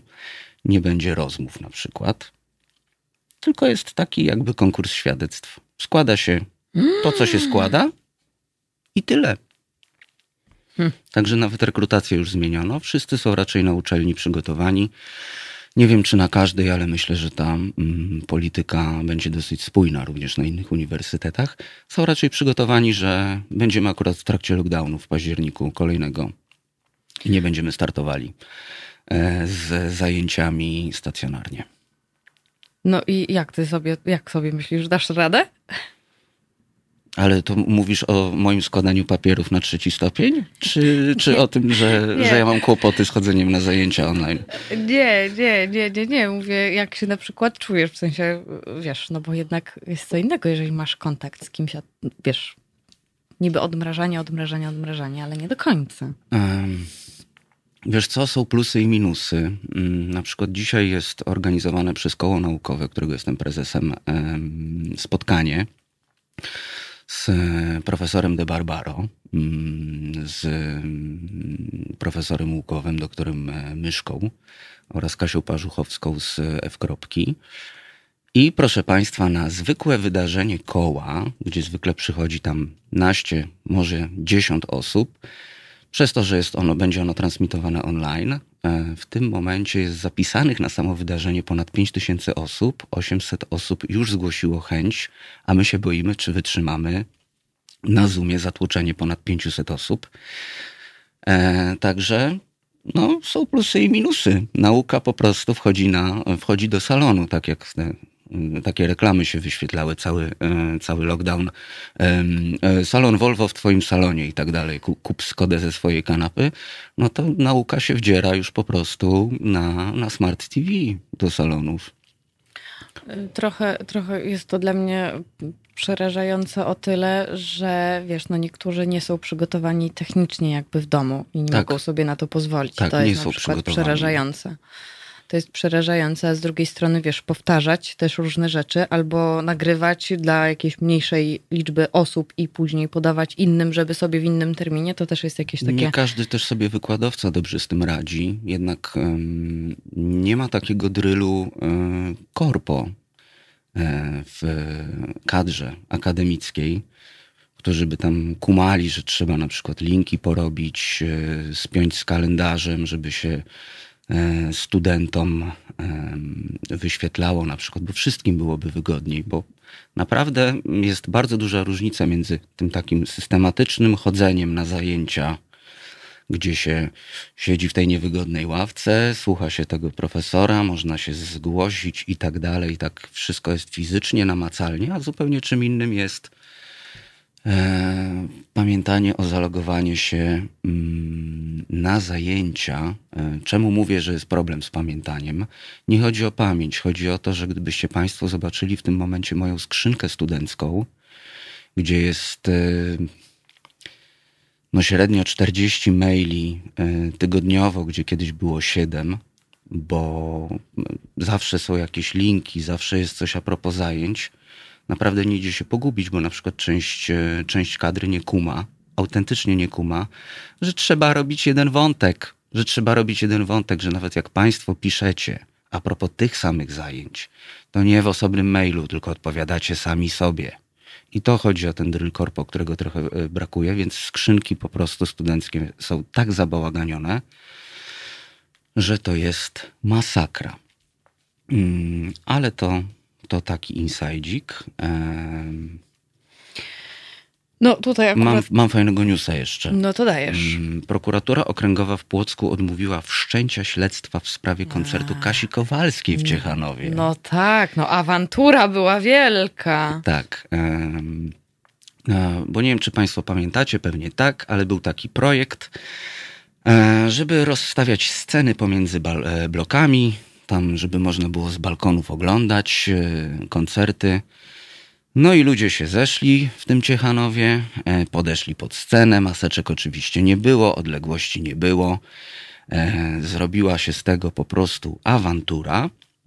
No i teraz decyzja w tej sprawie podjęta przez śledczych z, prokuratury okręgowej w Płocku jest taka że mm, prokurator uznaje, że nie zostały spełnione przesłanki do uznania, iż doszło do sprowadzenia niebezpieczeństwa e, dla życia lub zdrowia wielu osób powodującego zagrożenie epidemiologiczne. Prokuratorzy nie znaleźli dowodu na to, że zaistniało przestępstwo, czyli że w imprezach w Ciechanowie uczestniczyła osoba zakażona koronawirusem. No dobra, a pamiętacie Państwo może nasz komunikat do partii rządzącej? O, tak. I artykuł 165 kodeksu karnego? To ja przypomnę. Zgodnie, zgodnie z jego e, pierwszym e, podpunktem, ten, kto sprowadza niebezpieczeństwo dla życia lub zdrowia wielu osób, powodując zagrożenie epidemiologiczne lub szerzenie się choroby zakaźnej, podlega karze. Jej wymiar może sięgnąć od 6 miesięcy do 8 lat pozbawienia wolności. I interpretacja jest ogólnie taka, proszę Państwa, że Wystarczy tak naprawdę stworzyć warunki do tego zakażenia. A to, że tam nie było osoby chorej, to jest zupełnie inna kwestia. Ale zrobiono to podczas y, no, pandemii. E, to jeszcze. e, Znaczy ja nie życzę źle Kasi Kowalskiej, bo to tam no, wyszło jak wyszło, ale ktoś nie przypilnował ludzi. Ludzie przyszli pod scenę. No tak, tam się tłuczyli dość mocno nawet, No. tak. Zachowanie, zachowanie dystansu jest dla niektórych rzeczą e, no nie do ogarnięcia. Nie było jej do ogarnięcia przed pandemią. Te starsze panie wchodzące na mnie przy dziale, w dziale mięsnym na plecy. O, jak a ty jeszcze wiesz jadłem co, mięso. ja ostatnio jak jestem w sklepie, to fukam. Fukam na ludzi, bo jestem w kolejce, stoję sobie, zachowuję odległość od tego tam I klientka, nagle czujesz, na, nagle czujesz na plecach. Nie, no są takie trzy za mną, no i tam ha, ha, ha i hi, hi, hi, natomiast, natomiast wiesz, i tak po prostu, wiesz, no jakby... Nie no, nie chuchają mnie, mnie jednak. Ja zostałem ochuchany. O, o, fatalnie, fatalnie. Niemniej, niemniej, tak wiesz, tak odwracam głowę i tak zerkam, nie? I robię taką minę, taką, mm, że ale no nie kumają, więc y, w pewnym momencie powiedziałam, przepraszam, epidemia jest. I powiedziałam tak szybko i krótko, to nagle siu, po drugiej stronie. A też byłam, a też jeden pan taki był dość, y, to w innym sklepie akurat tak samo jakby, no i te maseczki na- połowie twarzy, to jest, to jest, to jest. No po co? Po co? To znaczy, mm, ogólnie wiesz, no, pamiętasz jak się robiło zakupy y, w czasie pandemii? Maski, rękawiczki, ludzie rzeczywiście tak, no trochę na siebie włazili, ale mniej. No ale odpuszczono lockdown, o wszystkie obostrzenia. No i no, ogólnie jest kaszana, no. Em, ogólnie jest kaszana.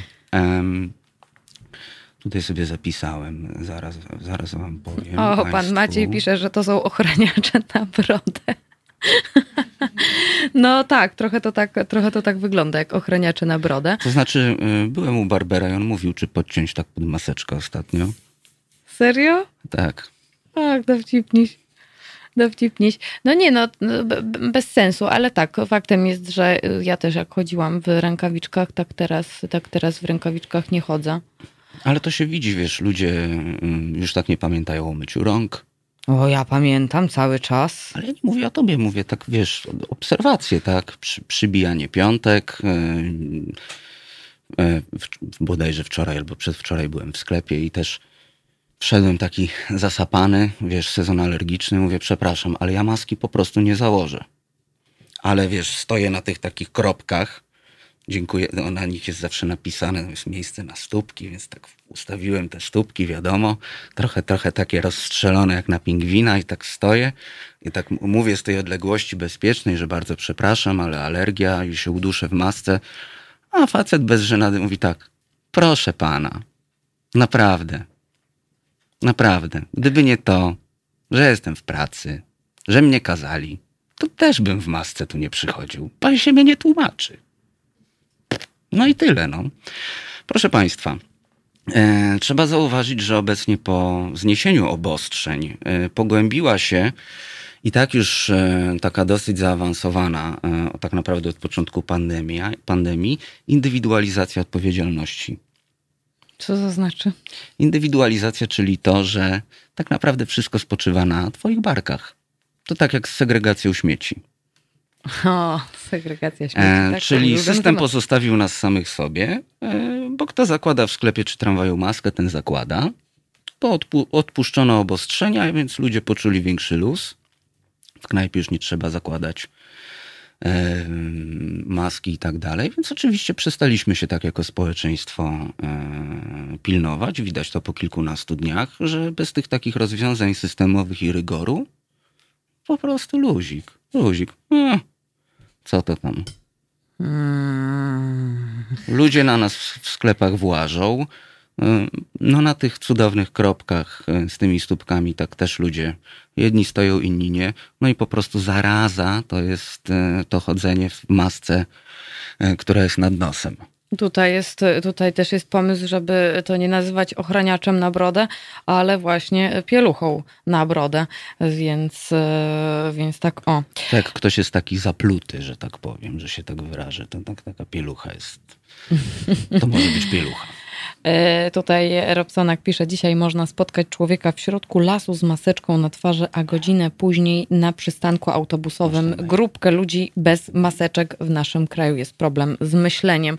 No mnie to trochę przeraża, bo tak jak mówisz a propos, e, a propos chociażby, a propos a propos y, czy pójścia do knajpy, to y, ja sobie wchodzę do mojej ulubionej kawiarni w Warszawie i, i, i, i co? I no, i, no i stoję w tej maseczce, stoję w tej maseczce, no i taka, tak inni tak chodzą, niby też zachowują dystans, ale to jest jednak, mam takie poczucie, że no... Hmm jest mi, jest mi tak trochę, tak trochę ten.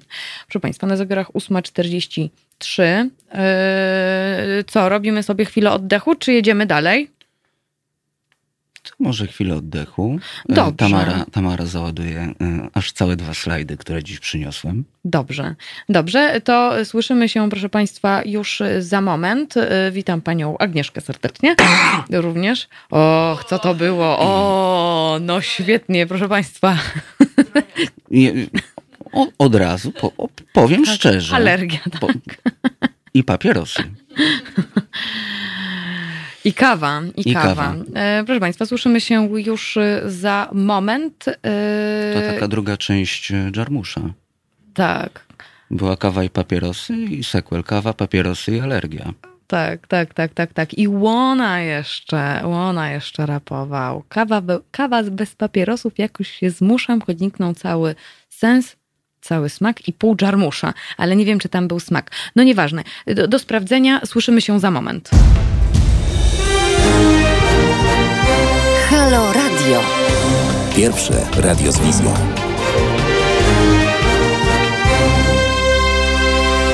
No to hop, y, wracamy. Ze mną w studiu redaktor Kornel Wawrzyniak, za sterami Tamara. Ja nazywam się Marta Woźniak, jeśli ktoś zapomniał na przykład. Y, I wracamy do tematu koronawirusowego. Kornelu, czy chcesz na przykład coś dodać, czy ja mogę y, powiedzieć coś zagranicznego na przykład? Powiedz coś zagranicznego, a potem ja jeszcze wrócę do Polski na chwilę. Dobrze. To zagranicznie, proszę Państwa, sytuacja jest taka, że no dzieje się, dzieje się dość sporo sporo. Na przykład w tym tygodniu y, no, była informacja, że w Nowej Zelandii, która wydawałaby się świetnie sobie poradziła z y, wprowadzając dość surowe jednak przepisy, świetnie sobie poradziła. Okazuje się, że po 24 dniach, kiedy w Nowej Zelandii nie, nie odnotowano ani jednego przypadku zakażenia, E, no cóż, po 24 dniach e, odnotowano dwa e, dokładnie i odnotowuje się kolejne. To znaczy chodzi o to, że tutaj no E, e, doszło do sytuacji, że dwie Brytyjki przyleciały do Nowej Zelandii, e, bo jeden z ich krewnych ciężko zachorował, chciały, chciały przyjechać, zobaczyć jak to wygląda, uzyskiwały różnego rodzaju zgody, wszystko było na tip-top. No i okazało się, że niestety jedna z nich zaczyna mieć objawy COVID-u. Okazało się, że zarówno jedna, jak i druga do siostry były to e, no, no przywiozły, przywiozły, e, przywiozły koronawirusa ze sobą. Podobna sytuacja jest również w Wietnamie, gdzie w Wietnamie od 63 dni nie odnotowano ani jednego przypadku zakażenia. Natomiast wycieczka z Kuwejtu, Wietnamczycy, 7 osób zostało zakażonych, więc tutaj akurat 63, 63 dni y, ale uważam, że też bardzo y, ciekawą, o to, to akurat później, ale y, też dość ciekawą rzeczą jest sytuacja w Republice Południowej Afryki. Tutaj akurat RPA dostało dość mocno, jeżeli chodzi o, o liczbę zgonów, liczbę zakażeń, jeżeli chodzi o, o skalę jeżeli chodzi o skalę e, Afryki. E, no i w RPA e, prezydent stwierdził, co jest akurat no rząd, stwierdzono, że jest, że zakazujemy alkoholu podczas pandemii, zakazujemy sprzedaży alkoholu, w związku z czym trochę biznesy tam poupadały niektóre, ale po dwóch miesiącach, czyli od 1, od 1 czerwca, znowu wprowadzono, znaczy jakby ten zakaz zniesiono i tutaj chciano uregulować jednak jednak sytuację bardziej taką ekonomiczną. No i jest awantura, proszę Państwa, bo y, zakaz y, zniesiono dlatego, że jednak, y, żeby nie dochodziło do do przemocy, do aktów wandalizmu, żeby tutaj no, takie jak przemoc domowa się zmniejszyć i zniwelować. No i okazało się, że po 1 czerwca niestety wskaźniki e, przestępczości, czy przemocy domowej, czy aktów wandalizmu, no niestety poszybowały w górę. No i lider opozycji stwierdził, że e, chce ponownie tego, ten zakaz wprowadzić. To taka akurat ciekawostka. Natomiast jeszcze a propos a propos e, nie tylko samego koronawirusa, ale jakie on będzie niósł konsekwencje ze sobą, to tutaj akurat o konsekwencjach, o konsekwencjach mówi Międzynarodowa Organizacja Pracy, e, która szacuje, że no miliony dzieci na całym świecie z powodu pandemii będzie zmuszonych do pracy zarobkowej. I opublikowano raport, z którego wynika, że właśnie kryzys ekonomiczny dotknie nieletnich, gdzie przez ostatnich 20 lat widoczny był spadek. I tutaj akurat liczba pracujących dzieci e, w 2000 roku e, zmniejszyła się o 94 miliony, ale niestety znowu e, szacuje się, że no, miliony dzieci będą musiały akurat wrócić do pracy. No i tutaj kolejne raporty będą w, za rok dopiero, jeżeli chodzi o to, jak, to jak, jak pandemia wpłynęła na pracę zarobkową dzieci. I to, I to tyle bym chciała akurat y, zagranicznie. To w Brytanii jeszcze e, Sky News e, donosi, e, Otóż w szpitalu w Wielkiej Brytanii zmarło 13-dniowe dziecko. Jest on najmłodszy zakażony koronawirusem w Wielkiej Brytanii. Liczba wykrytych na wyspach przypadków koronawirusa przekroczyła już 300 tysięcy. Hmm. To jest takie info. E, no i proszę Państwa, wracamy do Polski, ponieważ pytanie o testy na koronawirusa padło podczas debaty prezydenckiej. Tutaj e, e, na YouTubie Państwo mogą podejrzeć. Szczepionki na koronawirusa, czy, powinna być, czy powinny być obowiązkowe, tak? Czy kupić i czy powinny być obowiązkowe? No pytanie oczywiście padło, mimo że szczepionek nawet jeszcze nie ma. No i co? No i cały na biało wychodzi pan Jakubiak i pokazuje test na koronawirusa. Jak widać e, na YouTubie na załączonym obrazku. E, kto nas podsłuchuje, to sobie znajdzie, jak sobie wpisze. Może też wpisać e, mema, bo już są przeróbki, jak Jakubiak niby to pokazuje test ciążowy, chwaląc się, że zostanie dziadkiem. No i Jakubiak mówi tak. Pokażę Państwu, dziś dostałem tester. 30 zł kosztuje, a nie 600 stwierdził. No to oczywiście jest wierutna bzdura, bo po pierwsze taki test, nawet jak e, pan Jakubiak tutaj pokazuje, kosztuje około 150 zł. To po pierwsze. Po drugie, mamy kilka różnych rodzajów testów. Eee, I to jest tak. Eee, te, których używa Ministerstwo Zdrowia, to są testy genetyczne, mm, w tym testy PCR. Eee, to testy da, te testy dają najwyższą pewność co do wyniku. Potem mamy testy immunologiczne, serologiczne, pozwalają wykryć przeciwciała koronawirusa w surowicy krwi pacjenta, to jest drugi rodzaj, a trzeci to są testy antygenowe, czyli białkowe. No i teraz pytanie, czemu nie używać tych tańszych? Ponieważ ich skuteczność budzi e, wątpliwości wśród specjalistów, jest duże prawdopodobieństwo, że wynik okaże się po pierwsze fałszywy, a po drugie w ogóle może być niejednoznaczny. O tej niskiej skuteczności pisała już Rzeczpospolita. E, w oświadczeniu profesora Grzegorza e, Gieleraka, dyrektora Wojskowego Instytutu, Instytutu Medycznego, czytamy: Niska czułość testu przy niejasnej specyficzności czyni wartość diagnostyczną metody w warunkach klinicznych mało wartościową. Niska wartość diagnostyczna takich testów nie upoważnia do tego, byśmy wydawali na nie publiczne pieniądze. To była wypowiedź e, a propos tego, że Ministerstwo Zdrowia chciało kupić testy z, nie z Chin, tylko z, be, be, be, tak, gdzie produkują Samsunga z Korei. Tak. E, także już wokół tych testów był szum. E, no i no, kandydat na prezydenta wychodzi cały na biało, wyciąga test i mówi, no tu za trzy dyszki. No jeszcze, e, tam, ja nie wiem, czy słuchałyście, ale no jeszcze ro- rozdawał potem ułaskawienia wszystkim, także ogólnie jest grubo. E, I Tamara, jakbyś mogła wrzucić drugą rzecz, e, to może na cały ekran. Na szybkości, dało. panie Na szybkości. Kornelu, na szybkości. No właśnie.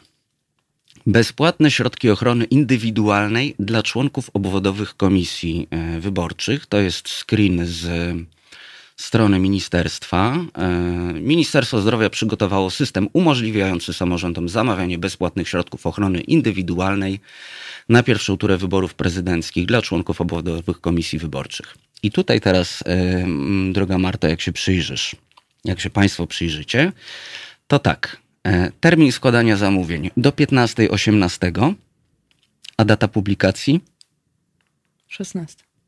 całe dwa dni dali. A podobno planowali to i planowali, bo tam jeszcze było dużo danych poniżej. Także no tak jesteśmy, y, tak teraz się traktuje właśnie pandemię, tak jesteśmy przygotowani. Więc y, tym optymistycznym akcentem kończymy naszą koronawirusówkę z y, redaktorem Wawrzyniakiem. Dziękuję bardzo.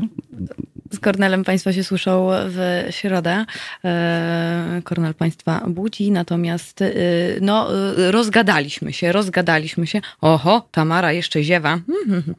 Coś, coś kawa, coś kawa. Dobrze, przed wyjściem wam dorobię kawę. E, Proszę Państwa, my słyszymy się już za moment. E, Proszę z nami e, zostać, bo będziemy rozmawiać o kolorach tak trochę z innej strony, bo niby je widzimy, ale trochę nie do końca. Jak to już zaraz moi goście Blanka Jędra i Marek Kucharski opowiedzą o kolorach trochę więcej i więc proszę z nami zostać. Słyszymy się za moment. I tak o. To pa, Kornel. Pa. Do widzenia Państwu.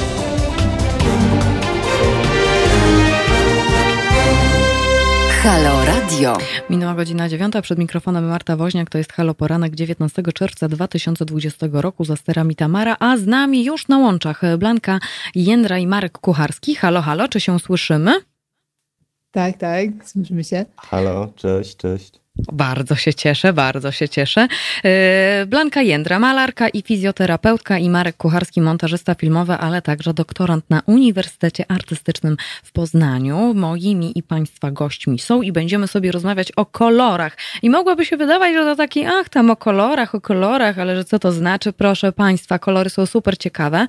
Yy, Jakiś czas temu, kiedy już tak można było trochę wychodzić podczas pandemii, yy, znaczy można jak można było, to akurat yy, potuptałam na Plac Europejski w Warszawie, w którym to miejscu byłam po raz pierwszy, zobaczyć jak wygląda i tam jest taka wystawa, była wtedy, e, kolor, przed którym stoisz. No i ja tak stoję i tak zaczynam czytać i sobie myślę, o kurczę, ale to interesujące. No nogi mnie bolały jak czytałam, ale to było naprawdę tak super interesujące, że pomyślałam sobie, że muszą Państwo również wiedzieć coś, niecoś o kolorach z takiej trochę innej, przewrotnej właściwie strony. E, Tutaj pan Jarosław mówi o koloroterapii. Trochę tak, ale niekoniecznie, bo będziemy się kolorom przyglądać dzisiaj właśnie e, od takiej strony właściwie bardziej naukowej, e, bardziej społecznej, bardziej psychologicznej. Więc moje pierwsze pytanie do naszych gości dzisiejszych, dzisiejszych takie, takie może jest głupie to pytanie, ale w sumie, w sumie jak się z dziećmi, to się też zadaje takie pytanie, więc dlaczego jak jesteśmy dorosłymi takiego pytania nie zadać? I jaki jest wasz ulubiony kolor i czy ma to w ogóle jakieś znaczenie? No to może ja pierwsze powiem. E, To mój ulubiony kolor to turkusowy i też tak zresztą często wykorzystuję w malarstwie i chyba nie ma obrazu mojego, w którym nie ma turkusu, więc bardzo szaleję na punkcie tego koloru. O, a coś to, a coś Ja to może oznaczać? szczerze, E, Nie wiem, nie wiem. Szczerze mówiąc, może tak takiego spokoju nadaje tym obrazom, może dlatego tak em, lubię go często używać. No to Marku, twój ulubiony kolor? No właśnie chciałem powiedzieć, że ja nie mam ulubionego koloru. Lubię różne, różne kolory, em, jakby, mm, ale jakoś tak zauważyłem, że, że przychylam się w kierunku tych ciemniejszych raczej niż tych jaśniejszych. Mm, czyli mrok, czyli mrok, czyli mrok, czyli ciemno. Tutaj akurat nasz słuchacz... Może nie mrok, ale jakaś taka w ubraniach na pewno jest to jakaś taka uniwersalna elegancja zawsze. E, zawsze jak się ma nawet czarne dresy zwykłe do biegania i czarne buty, to i chociażby nawet czarną bluzę, to, to człowiek jakoś bardziej elegancko wygląda niż jakby miał e, kolorowe ubrania. No, takie mam wrażenie zawsze. Tutaj e, nasz słuchacz, pan Przemek, mówi blado-koperkowy róż. E, To jest chyba jego ulubiony kolor. E, Ja tutaj w zielenie bardzo, bardzo, bardzo lubię. E, O zieleniach sobie jeszcze powiemy. E, I e, no tak, zielony, zielony, e, każdy praktycznie odcień zielonego to bardzo, bardzo uwielbiam. Akurat nasze studio jest pomarańczowe i e, w ogóle wszystko haloradiowe to pomarańcz, więc jeżeli Państwo będą gdzieś wypatrywać pomarańczy, to e, pomarańczowego koloru, to e, proszę zawsze pomyśleć ciepło i miło o medium obywatelskim Haloradia. No ale tak, e, słuchajcie, w wystawie, w wystawie też podkreślacie, że jednak kolory są bardzo ważnym elementem takiej przestrzeni publicznej, ale nie tylko, więc tutaj chciałam się zorientować, jak kolor wpływa na nas każdego dnia, właśnie tutaj w odniesieniu do reklamy, do architektury, religia, polityk. No to jeżeli chodzi właśnie o marketing, to Pantone od 2000 roku co roku e, ustala kolor roku. E, I badając właśnie nastroje społeczne określa, który najbardziej jest bliższy naszym czasom kolor. I teraz na przykład w tym roku naszym kolorem jest taki klasyczny niebieski, przypominający kolor nieba właśnie e, w nocy. E, I świadczy o takim ustabilizowaniu, spokoju i poczuciu bezpieczeństwa, które jest bardzo potrzebne nam w tych czasach teraz właśnie. Tak, to jest, e, jest to Pantone 19 kreska e, 4052 Classic Blue, tak się nazywa.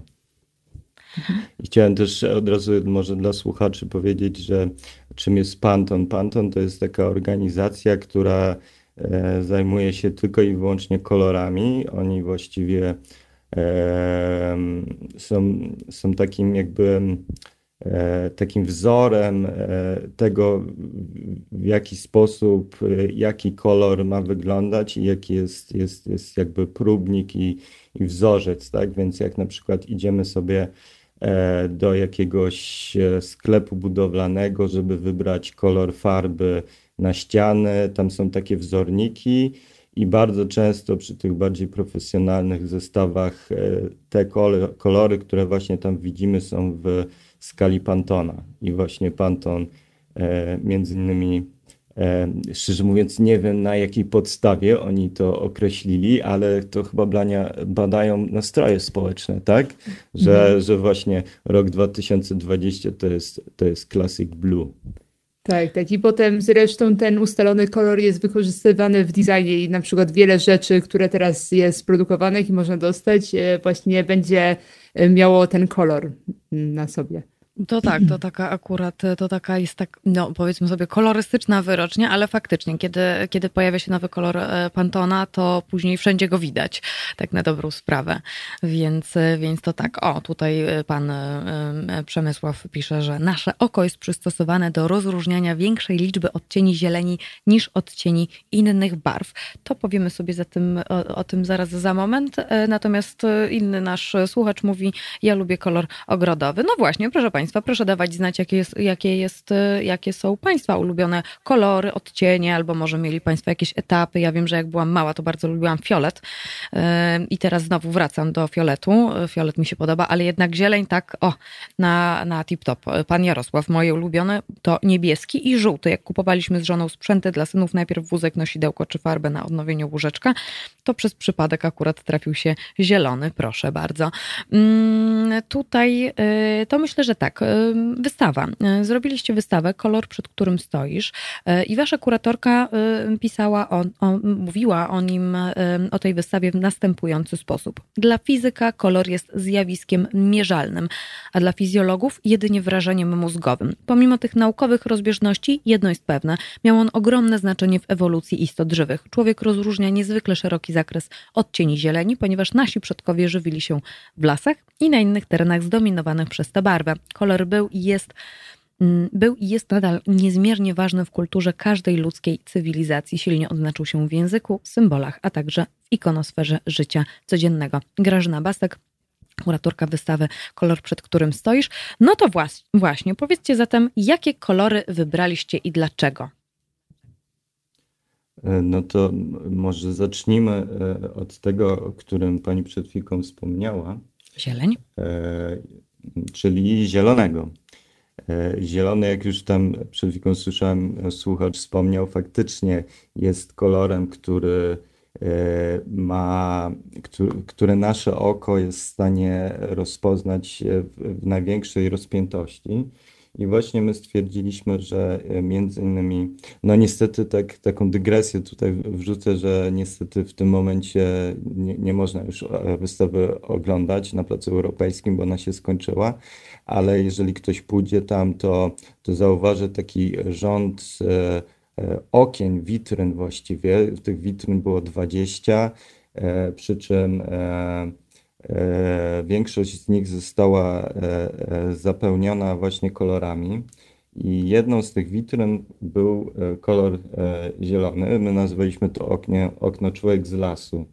I mm, jakby chcieliśmy pokazać między innymi, że, mm, że zielony faktycznie jest takim kolorem, który jest dla nas najbardziej przyjemny, gdyż jest tak naprawdę najbardziej znany. Człowiek z lasu, e, czyli mm, jak pewnie wszyscy wiemy, e, e, dopiero od niedawna żyjemy w miastach i większość, większość tak naprawdę czasu w, takim, w takiej ewolucyjnej historii człowieka człowiek spędzał w, w naturze, która jest, jest zielona.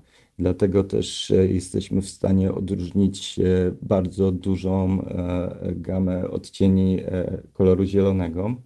I co ciekawe, jakby patrzenie kolorystyczne w, w, te, pod takim, w takim naukowym punktem widzenia jest, jest tak, że mamy trzy rodzaje czopków w, oczu, w oczach. Są to czopki odpowiedzialne za widzenie koloru zielonego, za widzenie koloru niebieskiego i za widzenie e, koloru czerwonego, czyli tak zwana e, też to jest, zostało przeniesione potem do, do różnych zastosowań, tak zwana skala RGB, czyli red, green, blue. I co ciekawe, jakby w takim procesie ewolucyjnym widzenie poprzez czerwony czopek nastąpiło dopiero E, po jakimś czasie jakby rozpoczynaliśmy swoją drogę z kolorami, mając dwa czopki odpowiedzialne za widzenie fal e, z zakresu światła niebieskiego i fal zielonego. Przy czym właśnie na drodze ewolucji e, ten zielony czopek się rozszczepił i zmutował, dając początek czerwonego. I dlatego też zakres fal E, czerwonych, czerwonego i zielonego po części się nakładają. I, I tak naprawdę wielu naukowców uważa, że właśnie dopiero poprzez rozwinięcie tego czerwonego czopka byliśmy w stanie w pewnym sensie ewolucyjnie się, się posunąć naprzód, bo e, umożliwiło tam, e, to nam rozpoznawanie wśród tej gęstwiny zieleni w lesie, czy na łąkach e, dojrzałych owoców, które zazwyczaj mają e, raczej e, czerwonawy czy pomarańczowy kolor niż zielony. Zielone są owoce po prostu niedojrzałe. Tutaj akurat pan Jarosław pisze, jak mnie oczy bolą, to zielony daje mi ulgę, ale wy też o innym rodzaju zieleni mówicie w swojej wystawie. Tak, jest w ogóle zielony, jest, jest, jest kilka razy.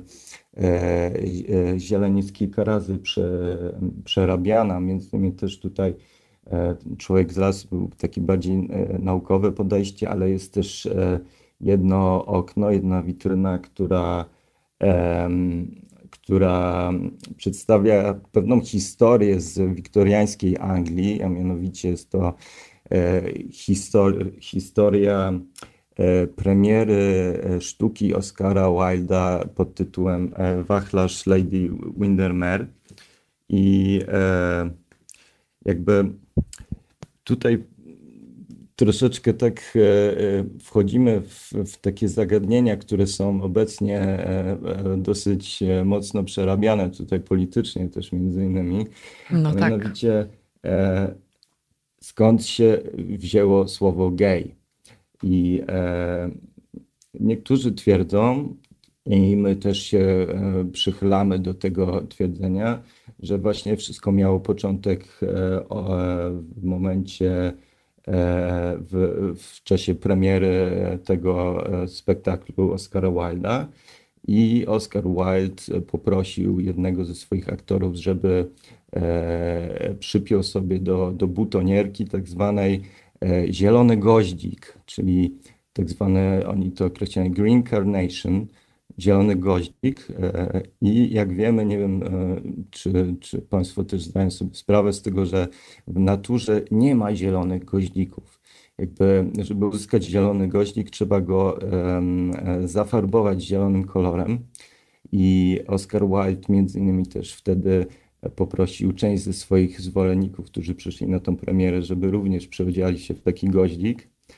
I od tej pory y, ten goździk był rozpatrywany przez, y, przez krytyków między innymi i przez y, też potem zyskał popularność w Anglii taki sposób noszenia goździka zielonego jako symbol ludzi, którzy mm, w odmienny sposób postrzegają seksualność między innymi.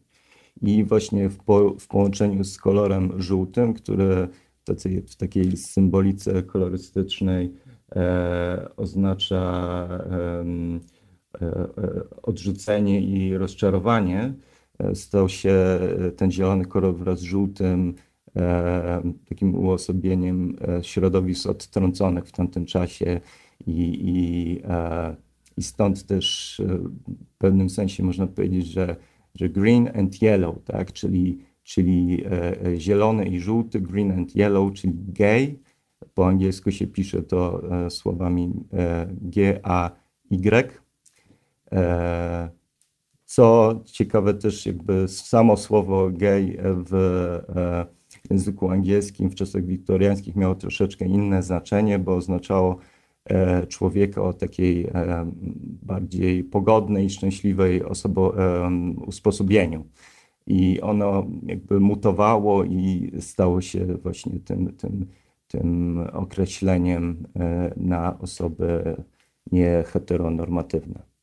Tutaj e, akurat przyznam, że właśnie e, ta wasza plansza, ta witryna zielono-żółta była dla mnie, przeczytanie właśnie tej historii o Oscarze Wildzie było dla mnie wow. W sumie nigdy się nad tym nie zastanawiałam, skąd się, skąd się wzięło słowo gay i sobie pomyślałam, och, wspaniała ciekawostka, a i tutaj widziałam uznanie w oczach Tamary, że sama też nie wiedziała, więc, więc tak, tak o. Więc dziękuję bardzo, dziękuję bardzo, że to wybrzmiało.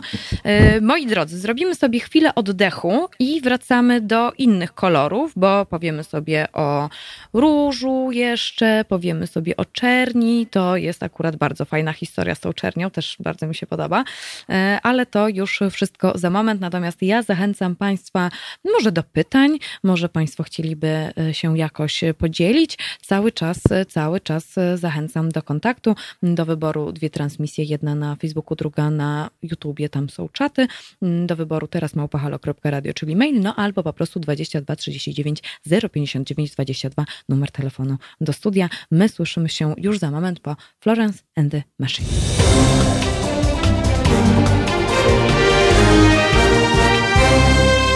Halo Radio. Na zegarach 9.28, a my wracamy do naszej rozmowy o kolorach. I teraz tak, mówiliśmy przed chwilą o zieleni, ale y, też y, tutaj akurat y, autorzy, czyli Blanka Jędra i Marek Kucharski, zaznaczali, że chcą, skupiali się po prostu na takim naukowym podejściu do koloru, jak wpływa na fizjologię człowieka, e, e, no to e, Blanko, ja myślę, że moglibyśmy tak jeszcze przejść z zielonego szpitala do niebieskiej toalety.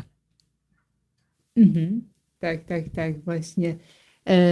Bardzo istotną rolę odgrywa światło niebieskie w publicznych toaletach, w Niemczech chociaż. E, a to wszystko z tej racji, że przy kolorze niebieskim nie widać naszych żył, co mm, zresztą zostało zastosowane w prewencji narkomanii. I właśnie używając światła, światła niebieskiego w, w publicznych toaletach, na dworcach, odnotowano no, faktycznie spadek e, jakby takich e, incydentów narkomanii, chociaż też specjaliści się wypowiadali, że E, sam fakt e, zastosowania tego niebieskiego światła sprawi, że e, będą większe powikłania tego z tej racji, że będą pozażylne iniekcje tych narkotyków właśnie. Tak, no ale ogólnie raczej się cieszy to pozytywnymi skutkami, jeżeli chodzi o publiczne toalety. Nie wiem, w Polsce chyba jeszcze nie ma takiego zastosowania. Nie wiem, może w klubach gdzieś bardziej, ale tak na dworcach czy, czy w, w jakichś miejskich e, toaletach na stacjach benzynowych nie widziałem takiego zastosowania jeszcze, ale spra sprawdziliśmy faktycznie, jest o, o, wiele trudniej rozróżnić po prostu w ciele ten żyły, które, które po prostu znikają w tym, w tym e, niebieskim, takim graniczącym z ultrafioletowym e, światłem. Więc jakby nie wiem, czy to jest skuteczne w prewencji narkomanii, ale na pewno jest to może jakiś pomysł, może coś się da, by trzeba było jakieś statystyki po prostu poczytać, czy faktycznie to jest, to działa, takie zastosowanie. To skoro jesteśmy w miejscach e, publicznych, e, to tutaj akurat pan Waldemar mówi o różowego nie ma, bo nie ma takiej długości fali elektromagnetycznej, która odpowiadałaby temu kolorowi. Jednak my e, o różowym sobie powiemy, a publicznie to akurat tutaj są podobno właściwości uspokajające różowego, dość mocne. Tak, tak. I zresztą różowy kolor do tej pory jest stosowany w szwajcarskich więzieniach chociażby e, w celu wyciszenia więźniów i faktycznie odnotowano spadek agresji, ale cała historia w ogóle e, różowego w więzieniach już e, ma swój początek w latach 80., gdzie naukowiec, psycholog z Uniwersytetu w Arizonie Aleksander Schaus e, chciał udowodnić e, to, że kolor może mieć wpływ na nasze samopoczucie i na to, jak się zachowujemy. Opierając się na doniesieniach takiego psychiatry Maxa Lusza, Luszena, który uznawał z kolei, że to jaki kolor wybieramy jest stricte zależne od tego, jaki jest poziom hormonalny w naszym organizmie, od tego, jaką mamy osobowość. E, z kolei Schaus chciał trochę odwrócić tą e, tezę i chciał e, udowodnić, że to, na jaki kolor patrzymy, definiuje to, jak się zachowujemy. I przeprowadził takie badania na grupie więźniów, gdzie polecił im przez pewien czas patrzeć na różowy kwadrat. W grupie kontrolnej więźniowie patrzyli na niebieski kwadrat i obie grupy z uniesionymi rękoma. I po jakimś czasie próbowano im oporować jakby ręce do, do opuszczenia. E, no i się okazało, że właśnie ta grupa więźniów, która patrzyła na kolor różowy, stawiała o wiele mniejszy opór, co świadczyło o takiej jakby o takim uspokajającym, e, o uspokajającej właściwości e, różu właśnie. No i ta wieść się rozniosła po całej Ameryce i w Stanach zaczęto właśnie malować cele więźniów na kolor różowy. No i dyrektorzy Były więźni, protesty? E, no po pięciu latach, jak udowodniono, że właśnie, że jednak e, ponowiono te badania przez inną grupę badaczy i się okazało, że jednak nie ma on takich właściwości, ten odcień, e, no to faktycznie zaczęły powstawać kontrowersje, że te szpitale, że te cele więzienne wyglądają jak pokoiki małych dziewczynek po prostu. Hmm. Co trochę tak upokarzało tych więźniów. I zaczęto od tego odchodzić, ale właśnie po pewnym czasie, w 2011 roku, Daniela Szpad, taka szwajcarska psycholożka, opatentowała trochę inny odcień, bo tamten był Baker Miller Pink, który był takim bardzo, bardzo takim e, delikatnym odcieniem e, różu, a ta Daniela Szpad z kolei przyciemniła go, byłby on bardziej intensywny i faktycznie e, zastosowany został w 10 szwajcarskich więzieniach i po czterech latach odnotowano naprawdę spadek e, agresji wśród więźniów, więc może jednak wystarczyło zmienić ten odcień trochę, żeby miał on inne właściwości na umysł. No, no właśnie, może jednak, może jednak. O, tutaj o różowym dość sporo. Różowy e, Bajubaj pisze, różowy to kolor odwagi i walki dla kobiet e, w Indiach. Natomiast pan Jarosław e, tutaj zaznacza, że mój starszy syn uwielbia różowy, jednak żona nie chce mu kupować różowych ubrań. A Bajubaj poleca, to ty mu kup różowe sznurowadła i krawat.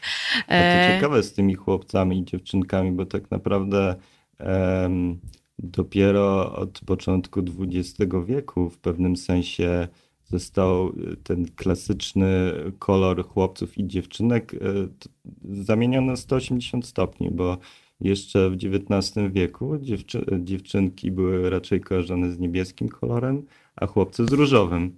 I być może właśnie czytałem w niektórych doniesieniach, że, że tak, tak, to jest, e, to jest dlatego, żeby uspokoić te dziewczynki, żeby były bardziej potulne, dlatego im się e, skojarzy, skojarzono jest z różowym kolorem.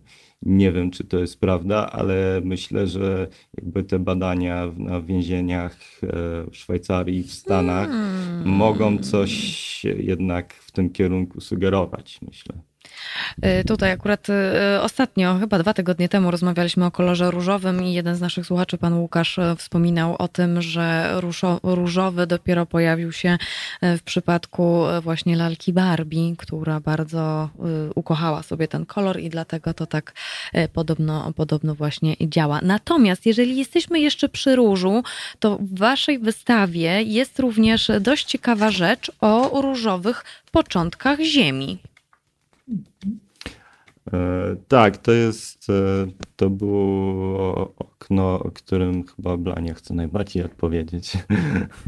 E, e, tak, tak. To właśnie nie, dosyć niedawne, niedawne odkrycie e, przez nauk e, naukowców z Australii, którzy odkryli w zachodniej części Afryki najstarszy pigment świata i to są porfiryny. E, datowane na 1,1 miliard lat. E, I co ciekawe, te porfiryny e, mają taki bladoróżowy kolor. I też istniały różne teorie, czyżby Ziemia była kiedyś różowa, ale jak się okazuje nie, bo porfiryny naprawdę bardzo łatwo się wiążą z różnymi metalami i na przykład wiążąc się z żelazem tworzą hemoglobinę, która występuje u kręgowców, a na przykład wiążą się z magnezem, wchodzi w skład e, chlorofilu, który jest istotny w procesie fotosyntezy, więc to też jest taki łącznik pomiędzy ludźmi a kręgowcami, a środowiskiem ogólnie, prawda? Więc tak bardzo też piękny kolor. No i w różnych odcieniach występuje, od bladego różu przez czerwień po purpurę. Um, tak. Y, to właśnie sobie teraz myślałam, o którym kolorze teraz moglibyśmy porozmawiać i pomyślałam sobie o dwóch naszych kolorach biało-czerwonych, bo w waszej wystawie również jest o polskiej fladze. Tak, tak, to są te, te, te trochę kontrowersyjne okna, można tak powiedzieć, bo niektórzy mogą się z tym nie zgodzić, drażliwy temat ale no mówi się Polska biało-czerwoni, ale tak naprawdę Polska e, według usta ustaleń z ustawy z 1980 roku o barwach e, narodowych powinna być nie biało-czerwona, tylko szaro-karmazynowa, ponieważ e, biały kolor według tej ustawy To jest w tym systemie heksagonalnym, on ma numer E9, E8, E7 co oznacza, że ta biel nie jest taka stricte zupełnie biała, tylko jest lekko szarawa. A z kolei czerwień to numer D4213D, co oznacza, że nie jest ona taka właśnie e, e, makowo-cnobrowa, tylko bardziej wchodzi w taki zakres karmazynu, i, czyli, czyli bardziej, bardziej ciem, ciemna czerwień, co ciekawe właśnie tutaj ustawodawcy jeszcze za, za czasów perelowskich e, nawiązali do tradycji jeszcze z wcześniejszych lat, gdy E, szaty e, szlachty barwiono właśnie takim, takim ciemnym karmazynem, by podkreślić e, zamożność danego posiadacza danej szaty, ponieważ ten barwnik wtedy był zupełnie praktycznie niedostępny dla, dla zwykłych ludzi i był bardzo drogi. A jeszcze jest taka jedna ciekawostka, która być może zainteresuje tutaj słuchaczy, że w momencie, gdy, mm, gdy pojawiły się syntetyczne barwniki, tak e, w XIX wieku, w połowie XIX wieku i wtedy też e, jakby nas trochę minęło ze względu na rozbiorę, ale było to, był to moment takiego e, konstytuowania się takiej świadomości narodowej i wtedy E, tak naprawdę zostało e, ustalone większość e, kolorów narodowych, w, w, przynajmniej w krajach europejskich, w Stanach też. I się okazało, że ze względu na dostępność tego syntetycznego barwnika czerwonego, w pewnym sensie w, w polskich flagach, które wtedy nie były ustalone ustawą, bo nie było Polski, zaczęto używać e, czerwonego w takim odcieniu bardziej amarantowym, który jest e, tak e, trochę może przypominać fioletowy wręcz. Więc w momencie, gdy, gdy w, po odzyskaniu niepodległości w 1917 roku Paderewski przyjeżdża do Warszawy, jest witany e, biało-czerwonymi flagami, to część z tych flag właśnie nie była biało-czerwona, czy tam biało-karmazynowa, jak z późniejszej ustawy, tylko właśnie biało-amarantowa. I też e, potem w, w, w drugiej RP e, próbowano ustalić te kolory bardziej e, według ustawy i rozważano między innymi, czy czy oby ten polski kolor czerwony to nie jest właśnie amarantowy, skoro tyle, tyle flag powiewało i e, właśnie w tym odcieniu czerwieni. Tak, faktycznie, jak się na przykład pójdzie do, e, do, do jakiegoś muzeum, gdzie akurat, e, gdzie akurat pojawiają się e, takie starsze flagi albo właśnie różnego rodzaju proporcje, to faktycznie taka inna jest ta czerwień, zdecydowanie. Tutaj akurat Julek przypomina, że konstytucja mówi biel i czerwień, też o tym pamiętajmy, a ustawa stoi niżej od konstytucji. Także no, jest biało-czerwona, jest biało biało-czerwona, ale jeżeli bylibyśmy takimi purystami, to jak? Szaro-karmazynowa, tak? E, no właśnie o to chodzi, że bieli czerwień, e, być może konstytucja tak mówi, ale są to bardzo nieprecyzyjne określenia i, i, i właśnie dopiero w tym, w tym systemie on był trochę inny niż dziś, dzisiejszy szesnastkowy czy, czy RGB ustalono, ustalono te kolory i nawiązano między innymi właśnie do, do tego, co było kiedyś, czyli de facto ten kolor, ten czerwony nie jest do końca e, taki czerwony, jak, jakim większością ludziom, ludzi, nie wiem, e, może z Polski tak nie jest, kurczę, ale jak ja myślę o czerwonym, to bardziej właśnie myślę o takiej, takiej czerwieni, z, z, z, maków z pola, a nie o, o, takiej karmazynowej czerwieni, która jest e, ustawowo powinna być w naszej fladze narodowej.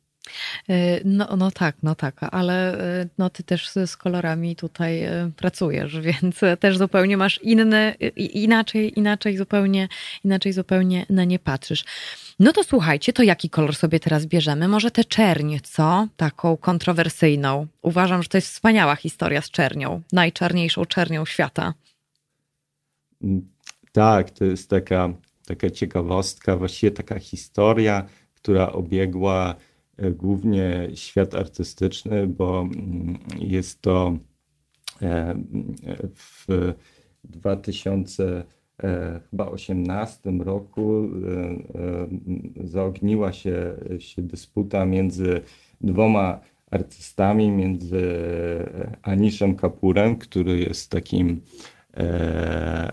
artystą wizualnym, e, twórcą instalacji głównie i też e, obrazów z Wielkiej Brytanii i jego rodaka Stuarta Semple. I chodzi o to, że Anish Kapoor w momencie, gdy została przez naukowców E, opracowania, opracowana taka, taki rodzaj czerni, który pochłania 99,99% światła. Nazwano to Vanta Black, e, czyli Vanta od znikania całkowitego, Black czerń, e, czyli czerń, która pochłania właśnie większość widzialnego spektrum światła, co właściwie jakby każda powierzchnia, która była pokryta tym Vanta Black, e, traciła całkowicie obrys, e, e, w sensie kształt. Także na przykład, jakbyśmy sobie wyobrazili, że, że mamy jakiś trójwymiarowy obiekt, który jest pokryty tym Vanta Black, e, powiedzmy jakieś, nie wiem, popiersie czyjeś, czy, czy, czy, czy po prostu jakąś rzeźbę i postawimy tą pokrytą Vanta Black rzeźbę na tle, który jest, który jest zrobiony z Vanta Black, to ta rzeźba całkowicie znika, gdyż e, nie ma różnicy w, w świetle między tłem a tą rzeźbą. I właśnie ten Anish Kapoor stwierdził, że on będzie wykorzystywał e, ten kolor e, do swojej twórczości artystycznej i e, wystąpił o, e, o wyłączność na ten kolor. Zapłacił sporą sumę pieniędzy i dostał wyłączność na Vanta Black, co spowodowało, że nikt inny na świecie nie może wykorzystywać Vanta Black w celach artystycznych. No i jak to się to skończyło? Strasznie, tak, i to strasznie wkurzyło niejakiego Stuarta Semple, bo, bo jak to można w ogóle sobie rościć e, prawo na wyłączność do jakiegokolwiek koloru.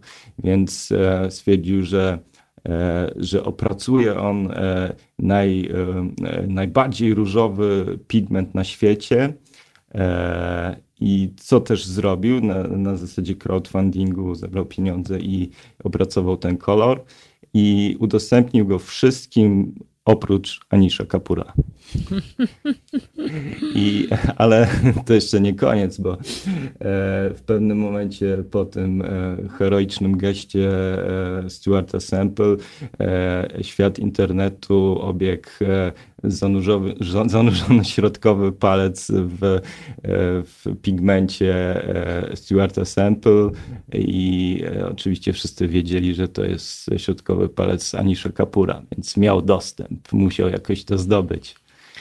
I, my tutaj, tutaj troszeczkę tak e, wchodzimy w tą historię, ale mm, w późniejszy etap, bo e, Stuart Sample e, końcu też jakby stwierdził, że zrobi swój, swoją wersję koloru czarnego, najczarniejszej czerni nazwał ją Black 3.0 jako trzecią wersję tego koloru. Oczywiście też udostępnił wszystkim oprócz, oprócz Anisha Kapura. I my na, na wystawie e, stworzyliśmy obraz, który jest namalowany tym kolorem. I teraz tak właśnie mm, zastanawiając się, stojąc właśnie przy tym oknie i oprowadzając e, e, naszych widzów, którzy przyszli oglądać wystawę, e, tak stwierdziliśmy, że jednak w tej, w tej dyskusji, jaka by nie była i, i, i i czy możemy się zgodzić z Aniszem Kapurem, czy, czy nie na, na tą wyłączność w tym kolorze, to jednak Stuart Sample przegrał, gdyż kolor Black 3.0 jest co prawda mega czarny, mega matowy, ale nie jest to otchłań czerni Vanta Black, którą mieliśmy okazję, której okazję mieliśmy próbki oglądać w Muzeum Narodowym. Tutaj dziękujemy Grażynie Bastyk, naszej kuratorce, za, za udostępnienie nam takiej próbki. To taka historia o czerni, a jak już mówimy, o, pan Jarosław akurat skomentował, jak byłem mały, chciałem mieć pokój czarny, a łóżko w kształcie trumny. Jedyne na co się rodzice zgodzili, to czarna lampa i plakaty metaliki Iron Maiden i duża czarno-biała twarz Frediego Merkurego. Także e, takie historie z czernią, ale ja się też tak zastanawiam a propos ciemnych kolorów jednak i tych ciemnych odcieni, e, to e, Blanko, ponieważ jesteś malarką, mam też takie wrażenie, że wielu ludzi jakby mogło to by kupowało obrazy właśnie takie ciemne, że one nas tak och, pochłaniają właśnie, jak Fanta Black, trochę powiedzmy sobie światło, e, że takie mroczne, a tych takich na przykład z jasnymi kolorami, takich wesołych, to się, to się, to się jakoś tak niekoniecznie, niekoniecznie, e, niekoniecznie się widzi w domach. I właśnie tak się zastanawiałam, czy, mm, czy to, jakie wybieramy obrazy do domu, e, w jakiej kolorystyce, to czy to też coś o nas mówi. Mm. Jeżeli o to, jakie są teraz preferencje, jeżeli chodzi o kupowanie obrazów, to trochę ciężko mi stwierdzić, bo e, nie biorę udziału w, e, na różnych aukcjach, ale tak z mojego doświadczenia zauważyłam, że ludzie coraz częściej właśnie doceniają takie intensywne kolory, ciekawe struktury, też sam sposób tworzenia tego obrazu też ma duże znaczenie, że e, jakich pigmentów używamy i tak mam wrażenie, że ludzie coraz bardziej doceniają E, też takie rzeczy i już może trochę mm, mniej, bardziej odchodzą od minimalizmu i tak bardziej szukają jakichś e, takich e, doznań patrząc na obraz. Ale tak, to jest tylko moje spostrzeżenie. Nie wiem, jak, jakie teraz są preferencje ogólnie. No właśnie, być może to takie szaro, ciemne, betonowe wnętrza, które były, są chyba nadal jeszcze popularne w współczesnym, współczesnej architekturze. Często się widzi właśnie takie realizacje. Być może to, mm, to się skończy w pewnym momencie. No, jakby wszystko jest kwestią mody zawsze i jeżeli mamy dużo czerni, dużo, dużo, dużo szarości, to, to się po prostu ludziom znudzi w pewnym momencie i będą chcieli mieć coś bardziej intensywnego, coś bardziej e, kolorowo różnorodnego i, i może w ten sposób, nie wiem, bardziej odważnego. E, tutaj pan Łukasz, nasz słuchacz, mówi samych e, mrocznych kolorów nie używał, ale jakie miał obrazy Beksiński. Tak, pierwsze, co mi akurat mm. przychodzi do głowy, to no właśnie taki mrok, ale też na przykład starowiejskie plakaty. No przepiękne są, cudowne, odjechane, ale ja nie wiem, czy w domu bym akurat takie, no upiorne to jest, ale kolor akurat tam jest taki właśnie e, dość, e, dość, tak, no to, a, a, co ja się będę wypowiadać, tak się znam, w ogóle się nie znam, ale myślę sobie jeszcze, e, ostatnie właściwie pytanie, bo też jak patrzymy na reklamy reklamami, ale i obrazy też. Natomiast e, jednak patrząc na filmy, to jednak kolor mimo wszystko, bo tutaj akurat do ciebie, Marku, pytanie, jako że zajmujesz się również e, filmem, to tutaj kolor też ma ogromne znaczenie, jeżeli chodzi o, o, o wideo. E, no, chociażby w, w słynnej trylogii Kieślowskiego trzy kolory, e, biały, czerwony, niebieski. E, czerwony kolor pasji i też ta historia jest taka mocno, mocno emocjonalna. W, takiej, w takim, nawet gwałtowna bym powiedział. Z kolei w niebieskim jest tam bardzo dużo smutku, wydarza się tragedia, a biały z kolei każe nam jakąś mieć nadzieję na, na coś, co się, co, co będzie w przyszłości może, może lepiej. Więc e, i też, też, też chociażby mm, na przykład zastosowanie przez, przez Sławomira Idziaka spe, specyficznych filtrów w, w krótkim filmie o zabijaniu, czy w krótkim filmie o miłości Kiersiowskiego. To też są, są kolorystyczne kody, które na nas, na nas działają mocno, nie? więc wydaje mi się, że tutaj jeżeli zwłaszcza operator, myślę, ma tutaj dużo, dużo do, do, do powiedzenia i, i inwencja twórcza e, autora zdjęć filmowych po prostu, bo, e, bo często jest tak, że wiadomo, reżyser koncentruje się na historii i jeżeli jest dobra współpraca, jest zaufanie, to powierza warstwę wizualną e, e, operator operatorowi lub operatorce. Teraz e, można też tak powiedzieć, e, bo jest coraz więcej e, dziewczyn za kamerą stoi, co mnie akurat bardzo cieszy. I, I można opowiedzieć, jakby dodając tą, tą warstwę kolorystyczną do opowieści, do historii, która też będzie miała na pewno znaczenie. Czyli, e, no tak, teraz Państwo będą wiedzieli e, coś więcej o kolorach. Na zegarach 9.54 bardzo, bardzo Wam dziękuję za podzielenie się tymi e, no, szalenie ciekawymi rzeczami. Jednak inaczej, inaczej się widzi kolory, a teraz jednak jak się tak spojrzy naukowo, to trochę będziemy inaczej pewnie patrzeć na róż, trochę inaczej na niebieski, trochę inaczej na czerń, zastanawiając się, jakby coś wyglądało właśnie w Ventablaku. Bardzo, bardzo Wam dziękuję za spotkanie. Dziękujemy bardzo. Dziękujemy bardzo. Moimi Państwa gośćmi Blanka Jędra i Marek Kucharski. Ja słyszę się z Państwem już jutro o godzinie 11. E, a jeżeli nie o godzinie 11 nie będziemy rozmawiać o sprawach zagranicznych, to tradycyjnie piątek o 7 budzimy się razem już za tydzień. Bardzo dziękuję Tamarze za e, stery e, dzisiaj, w dzisiejszej audycji. No, no i cóż, no i zapraszam Państwa na godzinę 13, bo godzinie 13 już w Państwa uszach Marek. Czyż bardzo Państwu dziękuję. Wszystkiego dobrego. Marta Woźniak. Dzień dobry, nazywam się Kuba Wątły. Jestem pomysłodawcą projektu Haloradia, pierwszego w Polsce w pełni profesjonalnego medium dla obywateli. Dla niektórych z Państwa jestem też ojcem dyrektorem, chyba dlatego, że czasami udzielam się w naszych programach nagle i z zaskoczenia. I dobrze, wszak dobre toruńskie wzorce są zawsze w cenie, no poza tym jednym. Pan Rydzyk gromadzi pieniądze, by nas dzielić i z czasem doprowadzić do wojny domowej na tle religijnym. My prosimy natomiast Państwa o wsparcie, by móc z Wami rozmawiać, by wspólnie się uczyć, by tolerancję zastąpiła akceptacja. Zauważyliście, jak różne są te dwa słowa? Akceptujmy siebie i akceptujmy to, że po 30 latach, od 1989 roku, tylko dzięki państwu możemy tworzyć medium bez udziału polityków i nie na pasku korporacji.